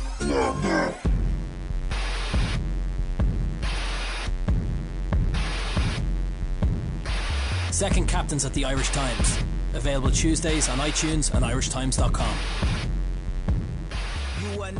The cousin in question there Oisín McConville's cousin, by the way, is Donal O'Hare, the down forward. Just in yeah. case, Murph, people aren't as familiar as yourself with the Oisín McConville's extended family. extended family playing. Yeah. I'm a close personal friend of Oisín now, so I know all of his many, many first cousins. When we talked about that a couple of weeks ago after Down had impressed in the last round, he was saying that look, a lot of these forwards, you look at them and you wouldn't pay two p for them. I think is what he said, yeah. based on their physical appearance. A few small guys in there, but he thinks they can do a bit of a job on Donegal while maybe conceding too much at the other end. So yeah, and uh, I think a point that is worth raising in relation to the Cavan Fermanagh game as well is you see Martin Dunne.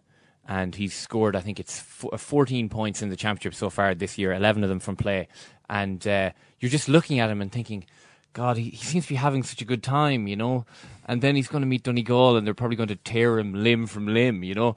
It's, uh, you know, there's there's an element of nearly feeling sorry in advance. He's a small, slight, skinny Man, footballer. He's he's very very small, but he's very very good. Uh, and came through. I mean, the Armagh game we been we were talking about at the time. Armagh just gave him carte blanche to do what he likes. Skinniest footballer in history. Think? Whoa, well, he's got. I'm sure they were. I'm sure they were all skinny back in the 70s and 80s. It's now he just looks so skinny compared to everyone else who appears to be, uh, you know, on a weight program Brian, or something. Yeah, Brian Stafford was skinny. Well, he had skinny legs. I think up top he wasn't too bad. They all had legs skinny were, legs back then. His legs were very skinny. Actually, Colm O'Rourke had very skinny legs as well. It was only the knee bandage that artificially gave him the, you know, the impression of wide legs. Ken, give me more. Joe here, please. Joe Kinnear has a three-year contract as Newcastle United's new director of football, and as he revealed on Talksport last night when he was speaking to Andy Goldstein, this is uh, this shouldn't really come as such a surprise to people. I mean, this is a man with a serious, serious record in the game. So you know, and I look at my record. They keep saying to me, "What did I do?" I mean, where where have these people been? Have they been on another planet? I played in five cup finals and won the lot. I've had over 400 games for Tottenham Hotspur. I've been manager of the year three times. I've travelled the world as a manager. You know, this job come up, which I thought was a, a fairly responsible job. It's got nothing to do. All, all, all, already they're jumping on the bandwagon. Uh, oh, watch out, Pars. Oh, watch out this. But that's the snidey press. That's the people up there or around that area that I've upset and they have a grudge. So I expect it, but it's sort of, you know, it's water off a duck's arse. Water off a duck's arse, Ken. Yeah. Back is usually the same, but I suppose arse works as well. It's the lower back. It's often submerged in water, I suppose. That's an impressive CV outlines. Permeable. It is, and uh, very few of the things he said there were actually true, Owen. Uh, 400 games for Tottenham, a bit, bit less than that. You know, five cup finals, four cup finals, but, you know, maybe we're, we're nitpicking a bit here. Manager of the year three times, manager of the year one time, which is still a great achievement, but it's not the same as three.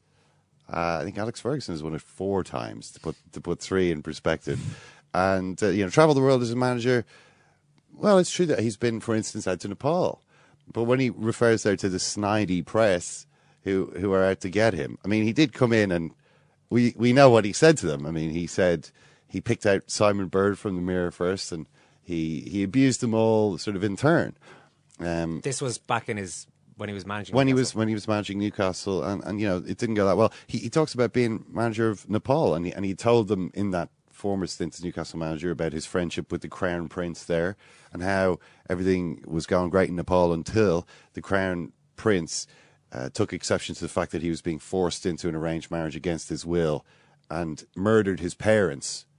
Uh, at which point Joe Kinnear had to flee the country. He didn't really fear for his own life, but he did flee the country at that point it turned out when they went to write up this incredible story, um, and and pretty much all of the of the journalists who've been covering Newcastle, you know, George Caulkin wrote a good version of it in the Times. They discovered that, in fact, Joe Kinnear left the job of Nepal manager 14 years before the Crown Prince uh, c- committed this terrible deed, and they were just looking at it. In 1987, he leaves. 2001, this happens. He's managing Luton he's claiming to be airlifted out of there. You know what what's going on? So it was difficult for them to to understand. The one thing that is easy though for Joe for Joe Kinnear is well, I mean, it's going to be easy to for Alan Pardew to understand exactly what's going on here because the situation regarding responsibilities for the job as Joe Kinnear comes in, there's Derek Llambias or Lambisi as Kinnear calls him, uh, there's Alan Pardew, uh, there's Graham Carr, the scout, but the delineation of responsibility couldn't be more clear. I mean, who has the final say in transfers? Uh, we both do. We both do. He's the manager, and we'll, we'll sit down to discuss it. We have, we have Graham Carr, who's up, from Newcastle up there, and uh, he also has a say in the matter. We'll discuss it, uh, you know, and we look at the strengths and weaknesses between us. No one's got an ego. I haven't got an ego. it sounds like that the arrangement is quite simple and it should should work without any any big problems. I mean, that's within the club, internally within the club. I can't see any friction here. I can't see any potential ways Joe which Kinnear this is could also become derailed. Sorry to interrupt. Yeah, Joe Kinnear has also done a great job of hiding his lack of ego. He says he doesn't have an ego. Some of the other comments that he made in the course of the interview, as we've already played, would Yeah. suggest that maybe well, there's a so ego. such such uh, so small an ego has he that he doesn't hasn't even really appeared to pay that much attention to the events of his own life. Mm, he's Oh, he's what? Mr. I mean, every, what's next? That's what Joe Kinnear says. You know, he 400, 240, whatever games for Spurs. Yeah. You know, what's next? He d- he's he's so free of ego that he's actually forgotten nearly all of the biographical details of his own of his own because life. That's really because what what does it matter? You know, he's Mm. just a grain of sand on the beach, really. You know, when you uh, the the other thing though, I mean, you've you've obviously as he's he's referred already to the snidey media, and that's going to be a problem because you know you you got some really poisonous people out there, snakes in human form. You know, they're, they're, they're going to try and and sink their fangs in. Uh, and and pump poison in, and because that's their job, you know, so that's what they do. Um, but you've also got the fans; they're stakeholders too. And Joe Kinnear concluded the interview in Talksport with a message to those fans, which we're now going to hear in full. Well, did, uh, uh, to all the Newcastle fans who don't do this decision, shall I bring Lambasi back in? You know, what, what do you want? What do they want? And uh, I heard that silly comment, what can I attract? I can open the door to any football manager in the world. Anyone. That's the difference. I can talk, I can pick up, I spend my whole life picking the phone talking to Alex Ferguson, week in, week out. What would you do? What would you do? What would you do? I can pick the phone up at any time of the day and speak to Arsene Wenger. I can pick the phone up and speak to any manager in the league, any manager, in all divisions. So, you know, I don't know what angle they've got. They want to sit down and argue with me. Some of them are just talking out the backside, a load of tosh. Uh, and, uh, you know, I'm not accepting it. That's my It's as simple as that. I've certainly got more intelligence than them, that's for sure. That's my favourite part of the entire interview. Just that entire segment there, incredible. Yeah, not much ego, but a lot more intelligence. That's one of the strangest pleas for unity within the club I've ever heard. I must say. Yeah. What would you do, Fergie? All right, it's probably getting a little bit easy to laugh at Joe Kinnear's comments, but I think what's probably funnier, Ken, is the fact that this appointment has been made. Hmm. Mike Ashley's done some strange things as owner of Newcastle, but this is amongst the strangest, and not even the appointment itself, but the way Joe Kinnear's been speaking since then. If you're Alan Pardew, it would strike me if I was Alan Pardew. Hang on, are they just trying to make me walk out of here? Mm.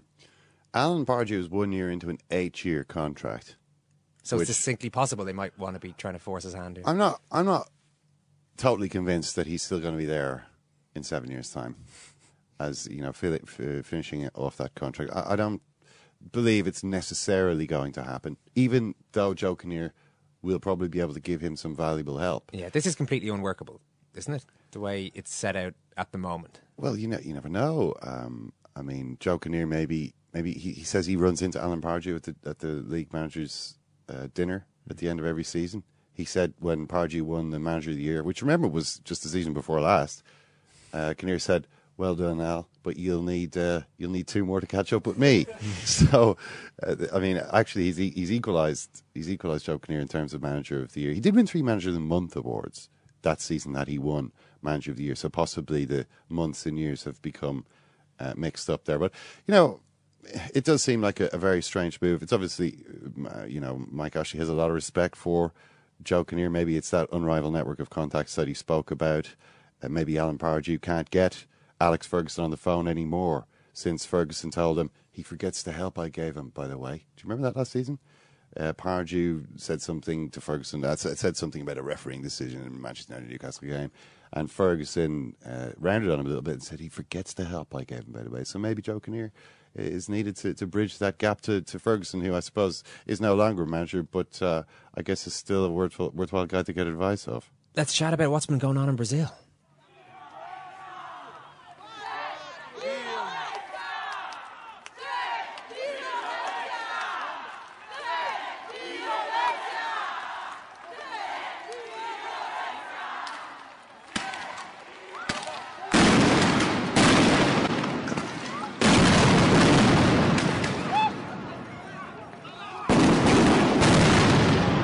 That is uh, footage which is which appeared on a website, uh, copamcuiaba.com.br, which is actually uh, a tournament-related website, which was hacked and replaced with this footage of these protests. So you hear the protesters uh, chanting "Sem violencia," meaning no uh, no violence, and the police, who you can't see in this audio clip, are lined up with their shields. The riot riot police sort of shock troopers, and as the people chant "No violence," they respond with uh, tear gas, rubber bullets, uh, and a lot of loud bang, uh, you know, stun grenades and things that you can hear in the uh, in the clip there. So an absolutely crazy situation. That seems to be happening generally all over Brazil at the moment. We'll post a link to that audio and video clip on facebook.com forward slash second captains and Twitter at second captains. We're joined now from Brazil by Tim Vickery. Tim, can you give us a bit more detail on what exactly has been happening overnight there? Well, with uh, protests that started just over a week ago in Sao Paulo have now taken over this giant country and even spread all over the world. And protests in Dublin, for example, and uh, it's it's leaving the Brazilian authorities, I think, absolutely perplexed because I don't think anyone foresaw this. The first issue was an increase in the cost of public transport, a relatively small increase. And uh, I think because of that, perhaps this wave of protest was initially uh, underestimated. Um, because there, there, are there are real reasons for this protest, and as it spread, um, the organisers are trying to keep it as broad as possible, as non-party political as possible.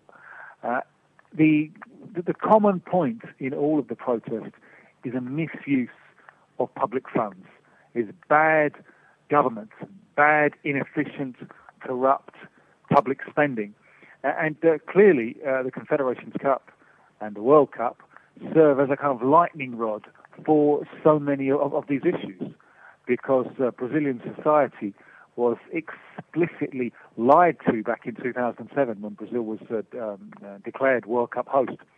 Because the line from the government and the football authorities was all of the money to be spent on stadiums will be private money with public money to be used for things that the, that the society badly needs, especially public transport. That's the importance here of public transport in, in, in that context, because what's, what's actually happened is that hugely expensive stadiums have been built all over the country. Um, some of them will be uh, used very much. Some of them you really wonder where the viability is, and they've been uh, they've been paid for by the Brazilian taxpayer. And in the rush, corners have been cut, especially on that issue of public transport. Um, so the society has, uh, especially the young members of, of, society, have decided that they're not getting their money's worth from their government, and I, I don't blame them one bit. Um, what what is is really perplexing, I think, to the Brazilian authorities is that all of this is confounding a, a, an image that Brazil has of itself of being a country where the people are, are, are resigned and passive and and uh, accepting bad government. And I think what we're what what what we're seeing here, it, I think you can perhaps draw comparisons with uh, with with the 60s in, in Europe or the 60s in the United States. We're seeing here a new generation, children of the boom, because Brazil has changed a great deal. Hasn't changed enough, but it's changed a great deal in the last decade or so. And the last decade, decade or so has, has been boom time. And, and uh, the, the, the youngsters, I mean, it's mainly young people who are out making this happen, out protesting north and south of the country. And I think the interesting thing about the, the, these these youngsters is that they're, they're, children of the boom, and being children of, of the boom, that that first of all that that takes away an element of fear, and, and secondly, these are kids who, in their lifetime, they have seen dramatic change. So they know that change is possible, and they want to see much, much more of it. So this really is an absolutely fascinating moment. Where it's going to go, where it's going to take us, where it's going to lead, I don't think anyone knows. And there, there is obviously the, the, the, possibility, the worrying possibility, that it will lead us down one or two dangerous paths. It will lead us into, into deaths and even into one or two anti-democratic directions uh, uh, uh, along with, with, in this broad church movement. But to see Brazilians take to the streets in this way, and, and to see Brazilians put public transport on the political agenda, I think is quite inspiring. Yeah, and you know, Tim, some of the images that we've been seeing are, are spectacular. I mean, there's there's demonstrators sort of trying to storm a building um, described here as the Legislative Assembly of uh, Rio de Janeiro. I mean, really dramatic scenes, huge protests in the streets, the kind of thing that we've seen in in Turkey and in Egypt.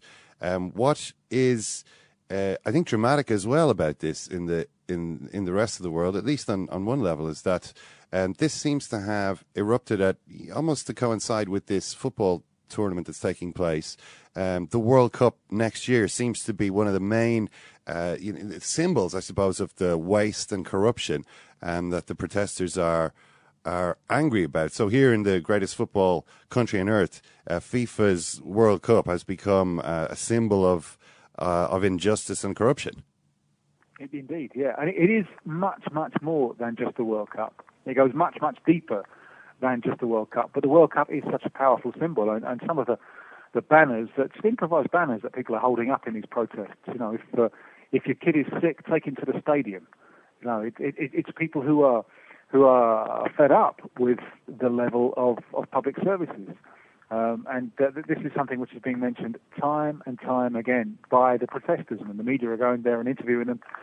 It's inadequate education system, inadequate health system, inadequate inadequate public transport, and uh, in a country with these pressing priorities, how can we justify spending so much on football stadiums? And uh, it's it's clear to me that these these people have a point. Um, I've, I've, I've been saying all along, uh, we, we, we've spoken about uh, this subject many times over the years, that uh, first of all, it is problematic holding these uh, mega FIFA events in the developing world. Um, for FIFA, it's, an, it's a non-risk project, and FIFA make uh, their, their money from the sale of TV rights, and then make all sorts of demands on the host nation. Uh, and there are clearly problems with that. But then again, Brazil accepted these when uh, when uh, it accepted the mission of being World Cup host. And uh, uh, Brazil's um, preparations, and you'd probably give Brazil one out of ten for writing its name on the exam paper, but then you'd have to check that it's spe- it, it spelt its own name right because it really has been very, very poor. Um, and it, Brazil knew in March of 2003 that it would be hosting the 2014 World Cup. You, you would think when the name came out of the envelope over four and a half years later, October 2007, you would think that Brazil would have uh, cho- chosen its host cities, hadn't done a thing to choose its host cities, wouldn't do a thing to choose its host cities. FIFA wanted to keep it simple with eight host cities. Brazil successfully lobbied for 12, but then wouldn't take the responsibility for naming them. Push that to FIFA. That's more years wasted. The decision on the host cities came in May 2009, so that's six years after Brazil knew it would be hosting the World Cup. And uh, all of that has a cost because uh, anyone acquainted with Brazil will know the old uh, the phrase of, uh, of Ian Fleming's brother, Peter Fleming from the 1930s: "A man in a hurry in Brazil will always be unhappy." Once so many years had been wasted to delays, once Brazil was so slow to get out get out those blocks, that means that the price of everything goes up, and uh, uh, the the possibility of doing everything goes down. So uh, Brazil is left with new stadiums very impressive new stadiums, but very, very expensive new stadiums, some of which, as I say, are, are of limited validity, limited, uh, limited long-term viability. And it's left with not enough time to put into practice the, uh, the, the urban mobility projects that are the best thing that the society could have got from this tournament. So the anger of the people um, with the way that the World Cup has been organised and with the priorities of their own government in general, I think that anger is perfectly justified. Just lastly, Tim, we've spoken to you, I think, on a couple of times in the past about uh, Dilma Rousseff, the Brazilian president, and um, you've always explained to us that she's quite a popular figure, you know, with a um, with a history of, of protest against uh, a pretty uh, rough government, you know, back when, when she was young in the 60s. Um, we saw her standing beside Sepp Blatter at this match uh, over the weekend getting booed. It seems she's not quite as popular anymore. I mean, obviously, some of the boos are going to be for Blatter, but some of them are for uh, Rousseff too. What do you think she can do to um, to to appease these protesting crowds? I mean, where where does she go from here? Well, I think the, the political class have been thrown it's totally off balance here. I mean, this really is proof of, of Harold Wilson's old dictum that a week is a long time in politics. What do they do? Well, uh, I think there's, there's been some wisdom in reducing the level of police truculence. Um, I think had the police nationally behaved in the way that the Sao Paulo police behaved just over a week ago when this thing started, we would have seen deaths yesterday. So that, that that's one thing which, which, has happened, which which we can be grateful for. Um, it looks to me as if the political class are considering a climb down on the increase in the public transfer transfer fares, which sparked the whole thing off. Whether that will be enough to reduce the momentum of this protest movement, I really don't know. And to be honest, I don't think anyone knows. Um, and that, that is part of the fascination of these events. No one really knows where it's going to lead. Uh, and specifically, on returning specifically to, to the, the, the idea of the Confederations Cup, we're seeing demonstrations outside the stadiums for these games. Now, what happens there? Are they going to get bigger? Are we going to see the tournament under threat? Uh, t- to be honest, no one knows where this process is going to take us, uh, and uh, that that uh, is uh, is in some ways a worrying thought because with the amount of firearms that are around in Brazilian society, you know, once you unleash some of these forces, this could take us in, in, in dangerous directions.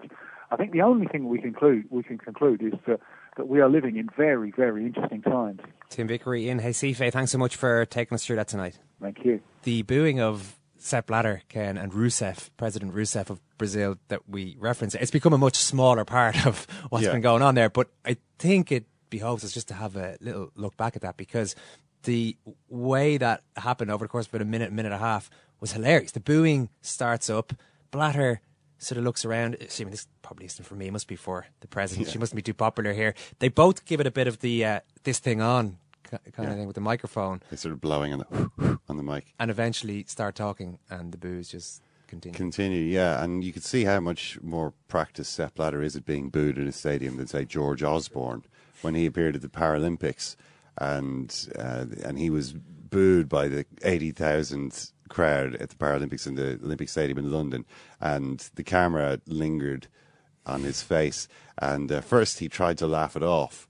He uh, he sort of ha ha ha ha, ha but then grew slowly uh, more and more crestfallen until eventually he was just completely slumped there, sort of broken and defeated. Whereas Sepp Blatter actually lectured the crowd. He sort of scolded them, and he's saying, "Well, you know, where's your respect? Where's your fair play?" And you know, handed it over to to the president as as though to say, you know, these guys, you know, what what what can you do? You know, I'm I'm sorry, Madam President, that they're all booing you like that. But this is Sepp Blatter's achievement. You know, the World Cup, which was once the you know. It was it was a dream for a country to host the World Cup, and now it's a nightmare. It's FIFA comes in, you know, to to borrow the Matt Taibbi phrase, you know, the vampire squid wraps its tentacles around the head of the country, jams its blood funnel into anything that smells like money, takes all the profit tax free, leaves the host country with the bill, and I suppose people are waking up to what a fraud it is. Speaking of some of the world's top sports administrators, Pat McQuaid has had a bad week, a really, really bad week. that was a good segue. Though, in fairness, I got to give the man his, his due there. Cycling Ireland voted against the motion to propose him as the next UCI president. He may well still get the Swiss nomination, assuming that one holds up over in the Swiss courts. But he's played this one badly. He bypassed the EGM of Cycling Ireland by going straight to Swiss Cycling, which didn't play well with a lot of the members there. He wasn't there in person to do the old schmoozing and maybe impressing some of these guys who haven't met sports administration royalty in the past. And he only sent his email to clubs uh, explaining why they should vote for the nomination after a lot of them had already decided. So it seems like he could have done a little bit more. But given what's going on at the UCI at the moment, it might be somewhat understandable that his attention was turned a little closer to the centre of power there because we had Brian Cookson on the show last week, president of British Cycling, the guy running against Pat McQuaid. Uh, became clear during that interview, Ken, I think that this guy is not going to go on all out attack mode. He's no. going to be maintaining the moral high ground and all this. But the claws are coming out a small bit because there was the UCI Management Committee meeting late last week. And Mike Plant, he's one of the members there, vice president of the Atlanta Braves baseball team. He's gone and produced a report involved, for which uh, he's enlisted the help of private investigators making allegations against McQuaid. Now, we don't know the details exactly of what's in there. It's thought that some of them relate to McQuaid's relationship with Lance Armstrong. That's what's been reported. Anyway, Cookson has said, I have to respect the confidentiality of the management committee with regards to the content of the dossier with which we were presented. But what I can say is I was disturbed by what I heard, and I've been assured that it will be properly investigated. So the fact that even Cookson feels empowered to have a bit of a pop at Pat McQuaid here would lead you to believe that there that he's in quite a bit of trouble at the moment, uh, heading into the elections in a couple of months' time. Now it is time for one of our favourite slots on the show. Yes, we have to say it. Remember, this is just a football game, no matter who wins or loses. I am deeply sorry for my irresponsible and selfish behavior. You're being extremely truculent. Whatever truculent means, if that's good, I'm there. Strike three called, and the Giants have won the World Series in Detroit. And he's out on his feet. Frank Cappuccino's going to let him keep going. Got it! On, touchdown! Touchdown,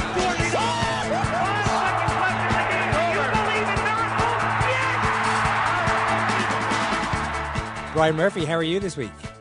I am so good and so stoked to be back on the show with you boys, man. This is uh, the second time now in our new incarnation, and uh, couldn't be happier. Summertime around the corner here in America. Uh, the sun is shining.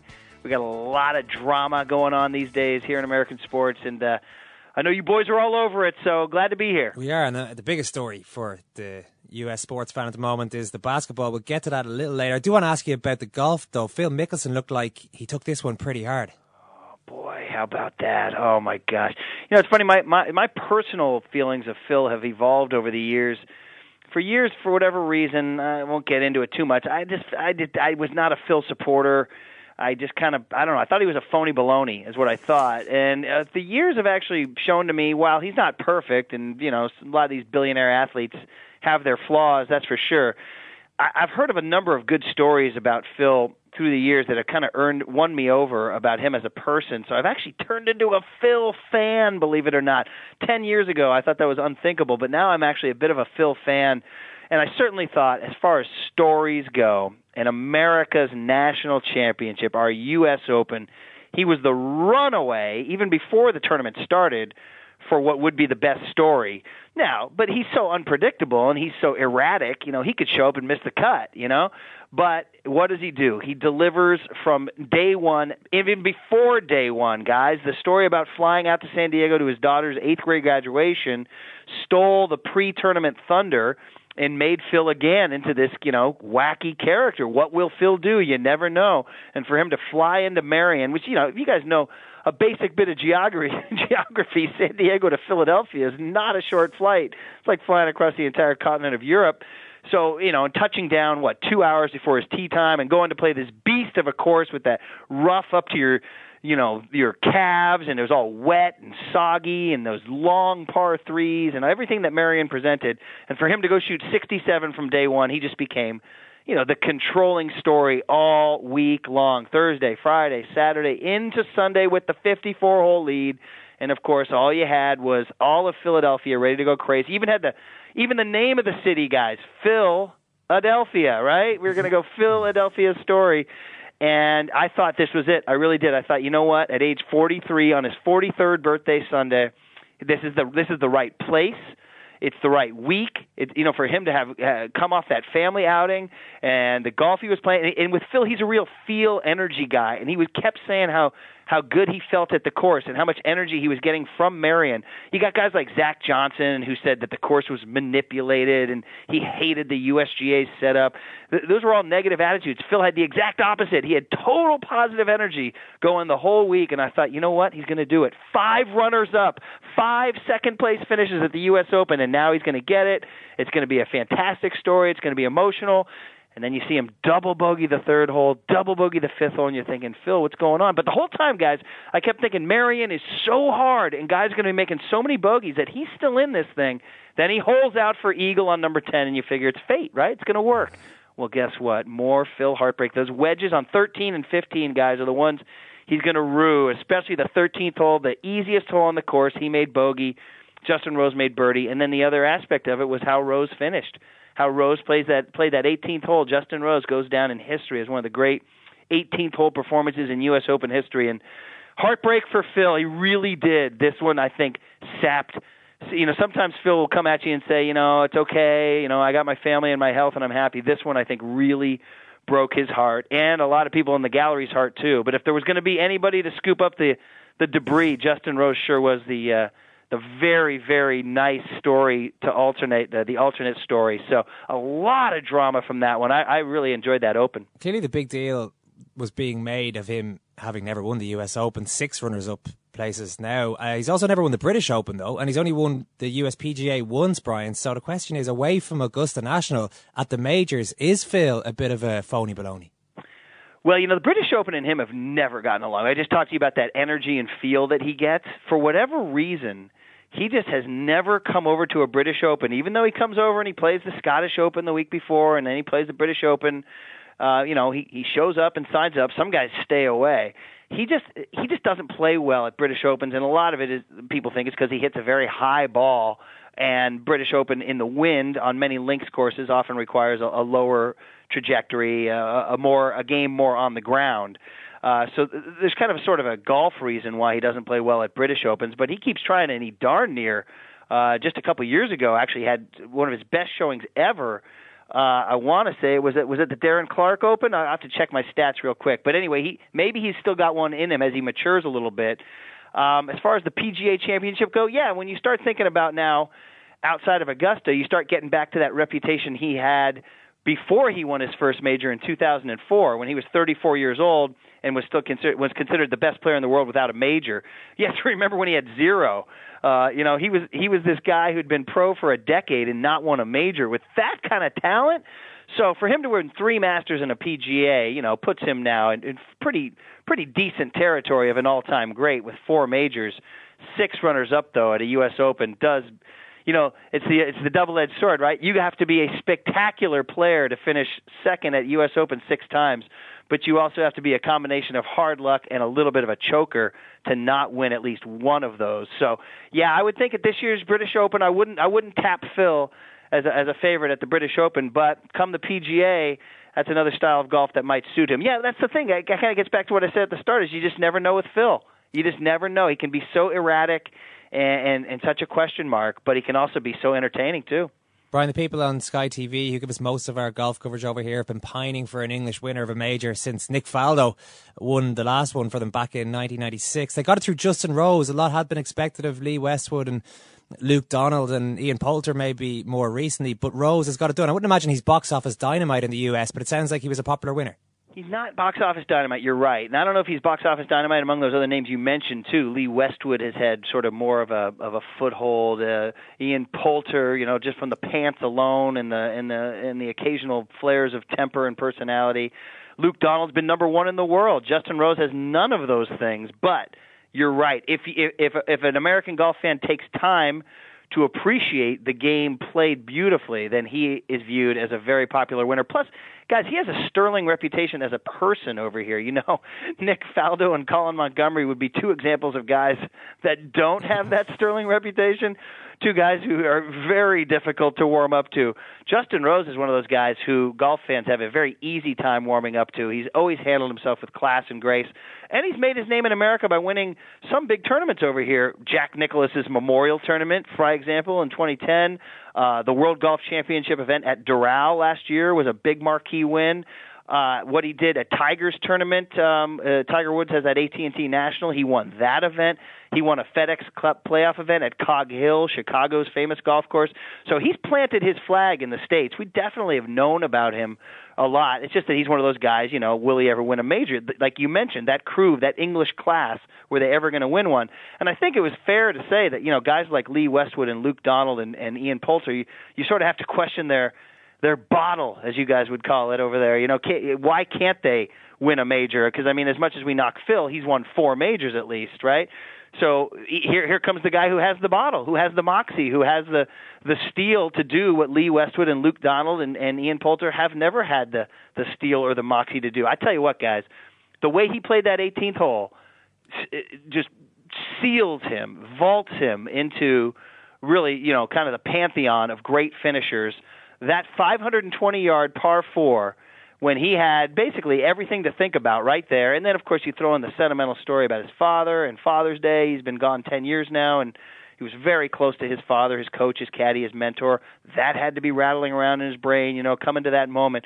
And for him to, to get to channel his body and his golf swing right that exact time for that drive and that four iron was, I mean, it gave you goosebumps just to watch it. So yes, very uh, a rich appreciation for him. Again, he's not doesn't have the storyline, doesn't have one half of the storyline of a Phil Mickelson. But if you're a golf fan who appreciates a gentleman, a classy guy, and and a guy who played and finished that strongly, you feel very good for Justin Rose. Very similar, guys, to how you felt about Adam Scott winning the Masters. I sort of feel like the first two major winners of the year sort of are similar guys. They're both 32 years old. They both have beautiful golf swings you got to search long and hard to find anybody to say a bad word about either guy.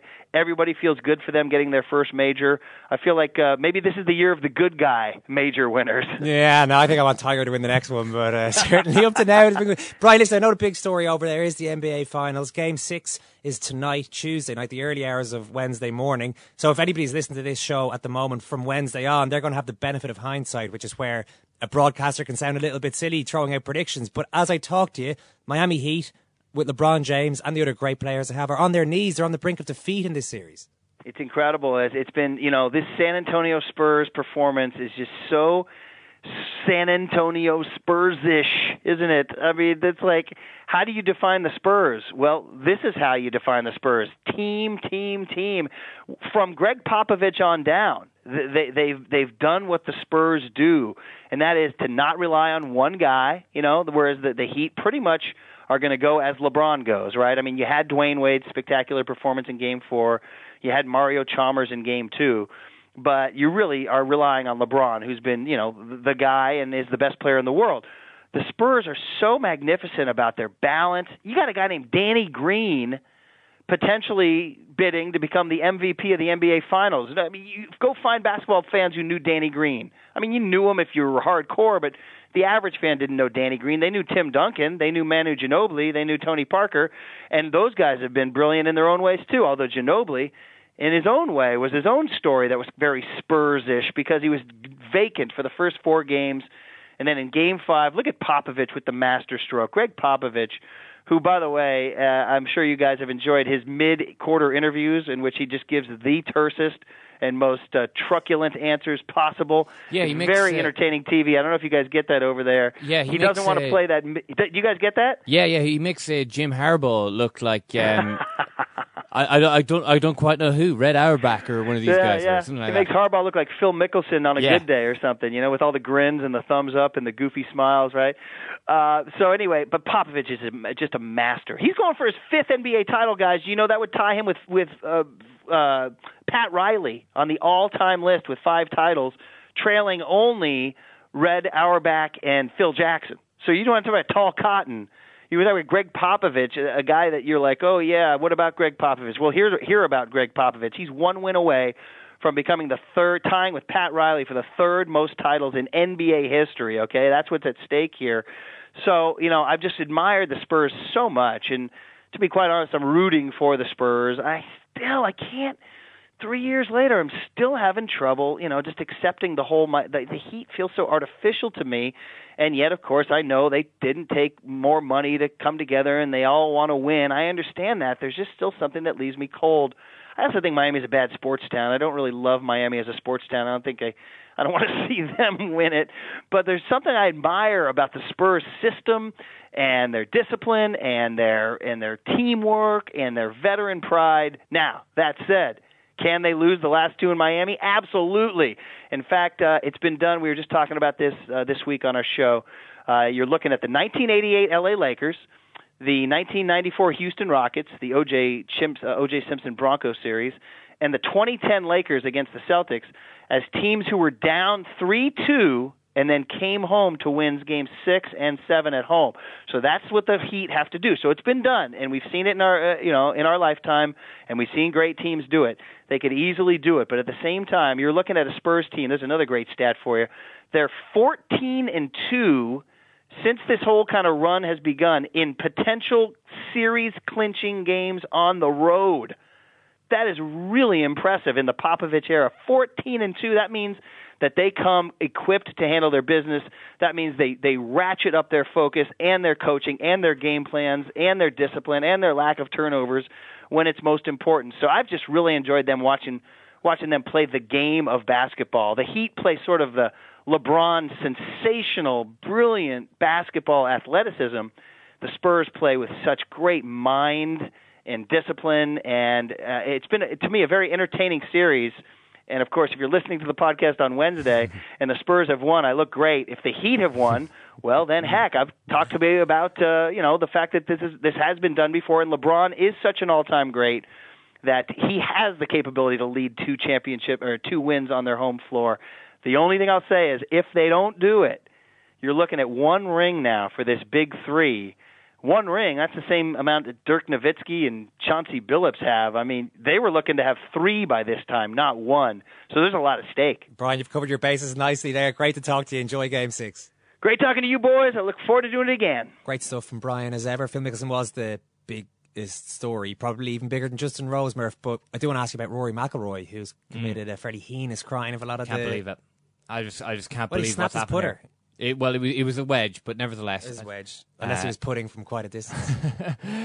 yeah, he well, he hit a bad shot. He decided to take it out in his club, and uh, a lot of people kind of thought that this was disrespecting the great game of golf, uh, which you know maybe maybe it is, but maybe it's just a guy who knows he's 100% out of a tournament, deciding what the hell, who cares? I'm angry and I'm going to take it out. It's basically the golfing equivalent of you know going home and kicking the cat. And I mean, it's, it's not like he's the only guy who did it. Jason Dufner, the world, the most emotionless man in golf, threw a wedge in, into a uh, uh, a greenside river. He got so annoyed at a wedge. It just happens. I mean, it's no I'm not going to pry into your private life, Mm. but would you kick a cat on live television in front of a global audience of, of tens of millions? I, it, it's it's a turn of phrase, Ken. I mean, I'm not going to kick any living thing. You know, I'm I'm, I'm not. Well, I'm glad to hear it. I'm glad to hear it. But you know, I think Roy McIlroy's got to remember that he's a role model. He's a very important role model. Yeah. Uh, before we wrap up, on, I want to talk about an email that came into us uh, referring to this brilliant slot that we all remember all so well. Exhalation laughs with Eoin McDevitt. Uh, yes, Gary in uh, Clogherhead spotted one during uh, hashtag PBezo last week and immediately emailed. So let's have a listen. Brian Lockheed is listening in Sweden to remind myself what laughter sounds like. Oh, there it is. Yeah, uh, in fairness, that was pretty obvious. I think I actually remember thinking of it at the time, but you know, when I'm in my hashtag PBezo, when I've got that hat on, I gotta just retain my focus. So I can confirm that that is a perfect example of the exhalation laugh.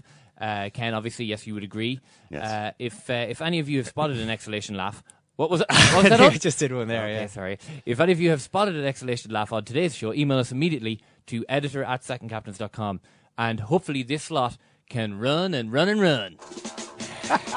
Exhalation laughs with Eoin McDevitt. Alternatively, if Murph finally says something funny enough to make me Actually full, full on laugh, then do alert us to that as well. I, 'cause I think it's fair to say it may this, well not happen. this slot could run and run, all right. Great stuff. Thanks very much for listening to us. Second Captains at the Irish Times. We will be back next week. You can email editor at secondcaptains.com if you want to get any of those in. As Murph has been talking about, facebook.com forward slash second captains. And our Twitter handle is at second captains. So those are the ways to get in touch with us. Thanks very much, Murph. Thank you, Eoin. Thanks, Ken. Thanks, Ken. Thank you, Karen. Thank you, Alan. Thanks, guys.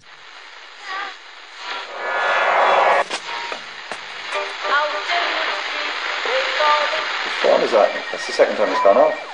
They never go home. They never go home. They never go home. Those those those boys.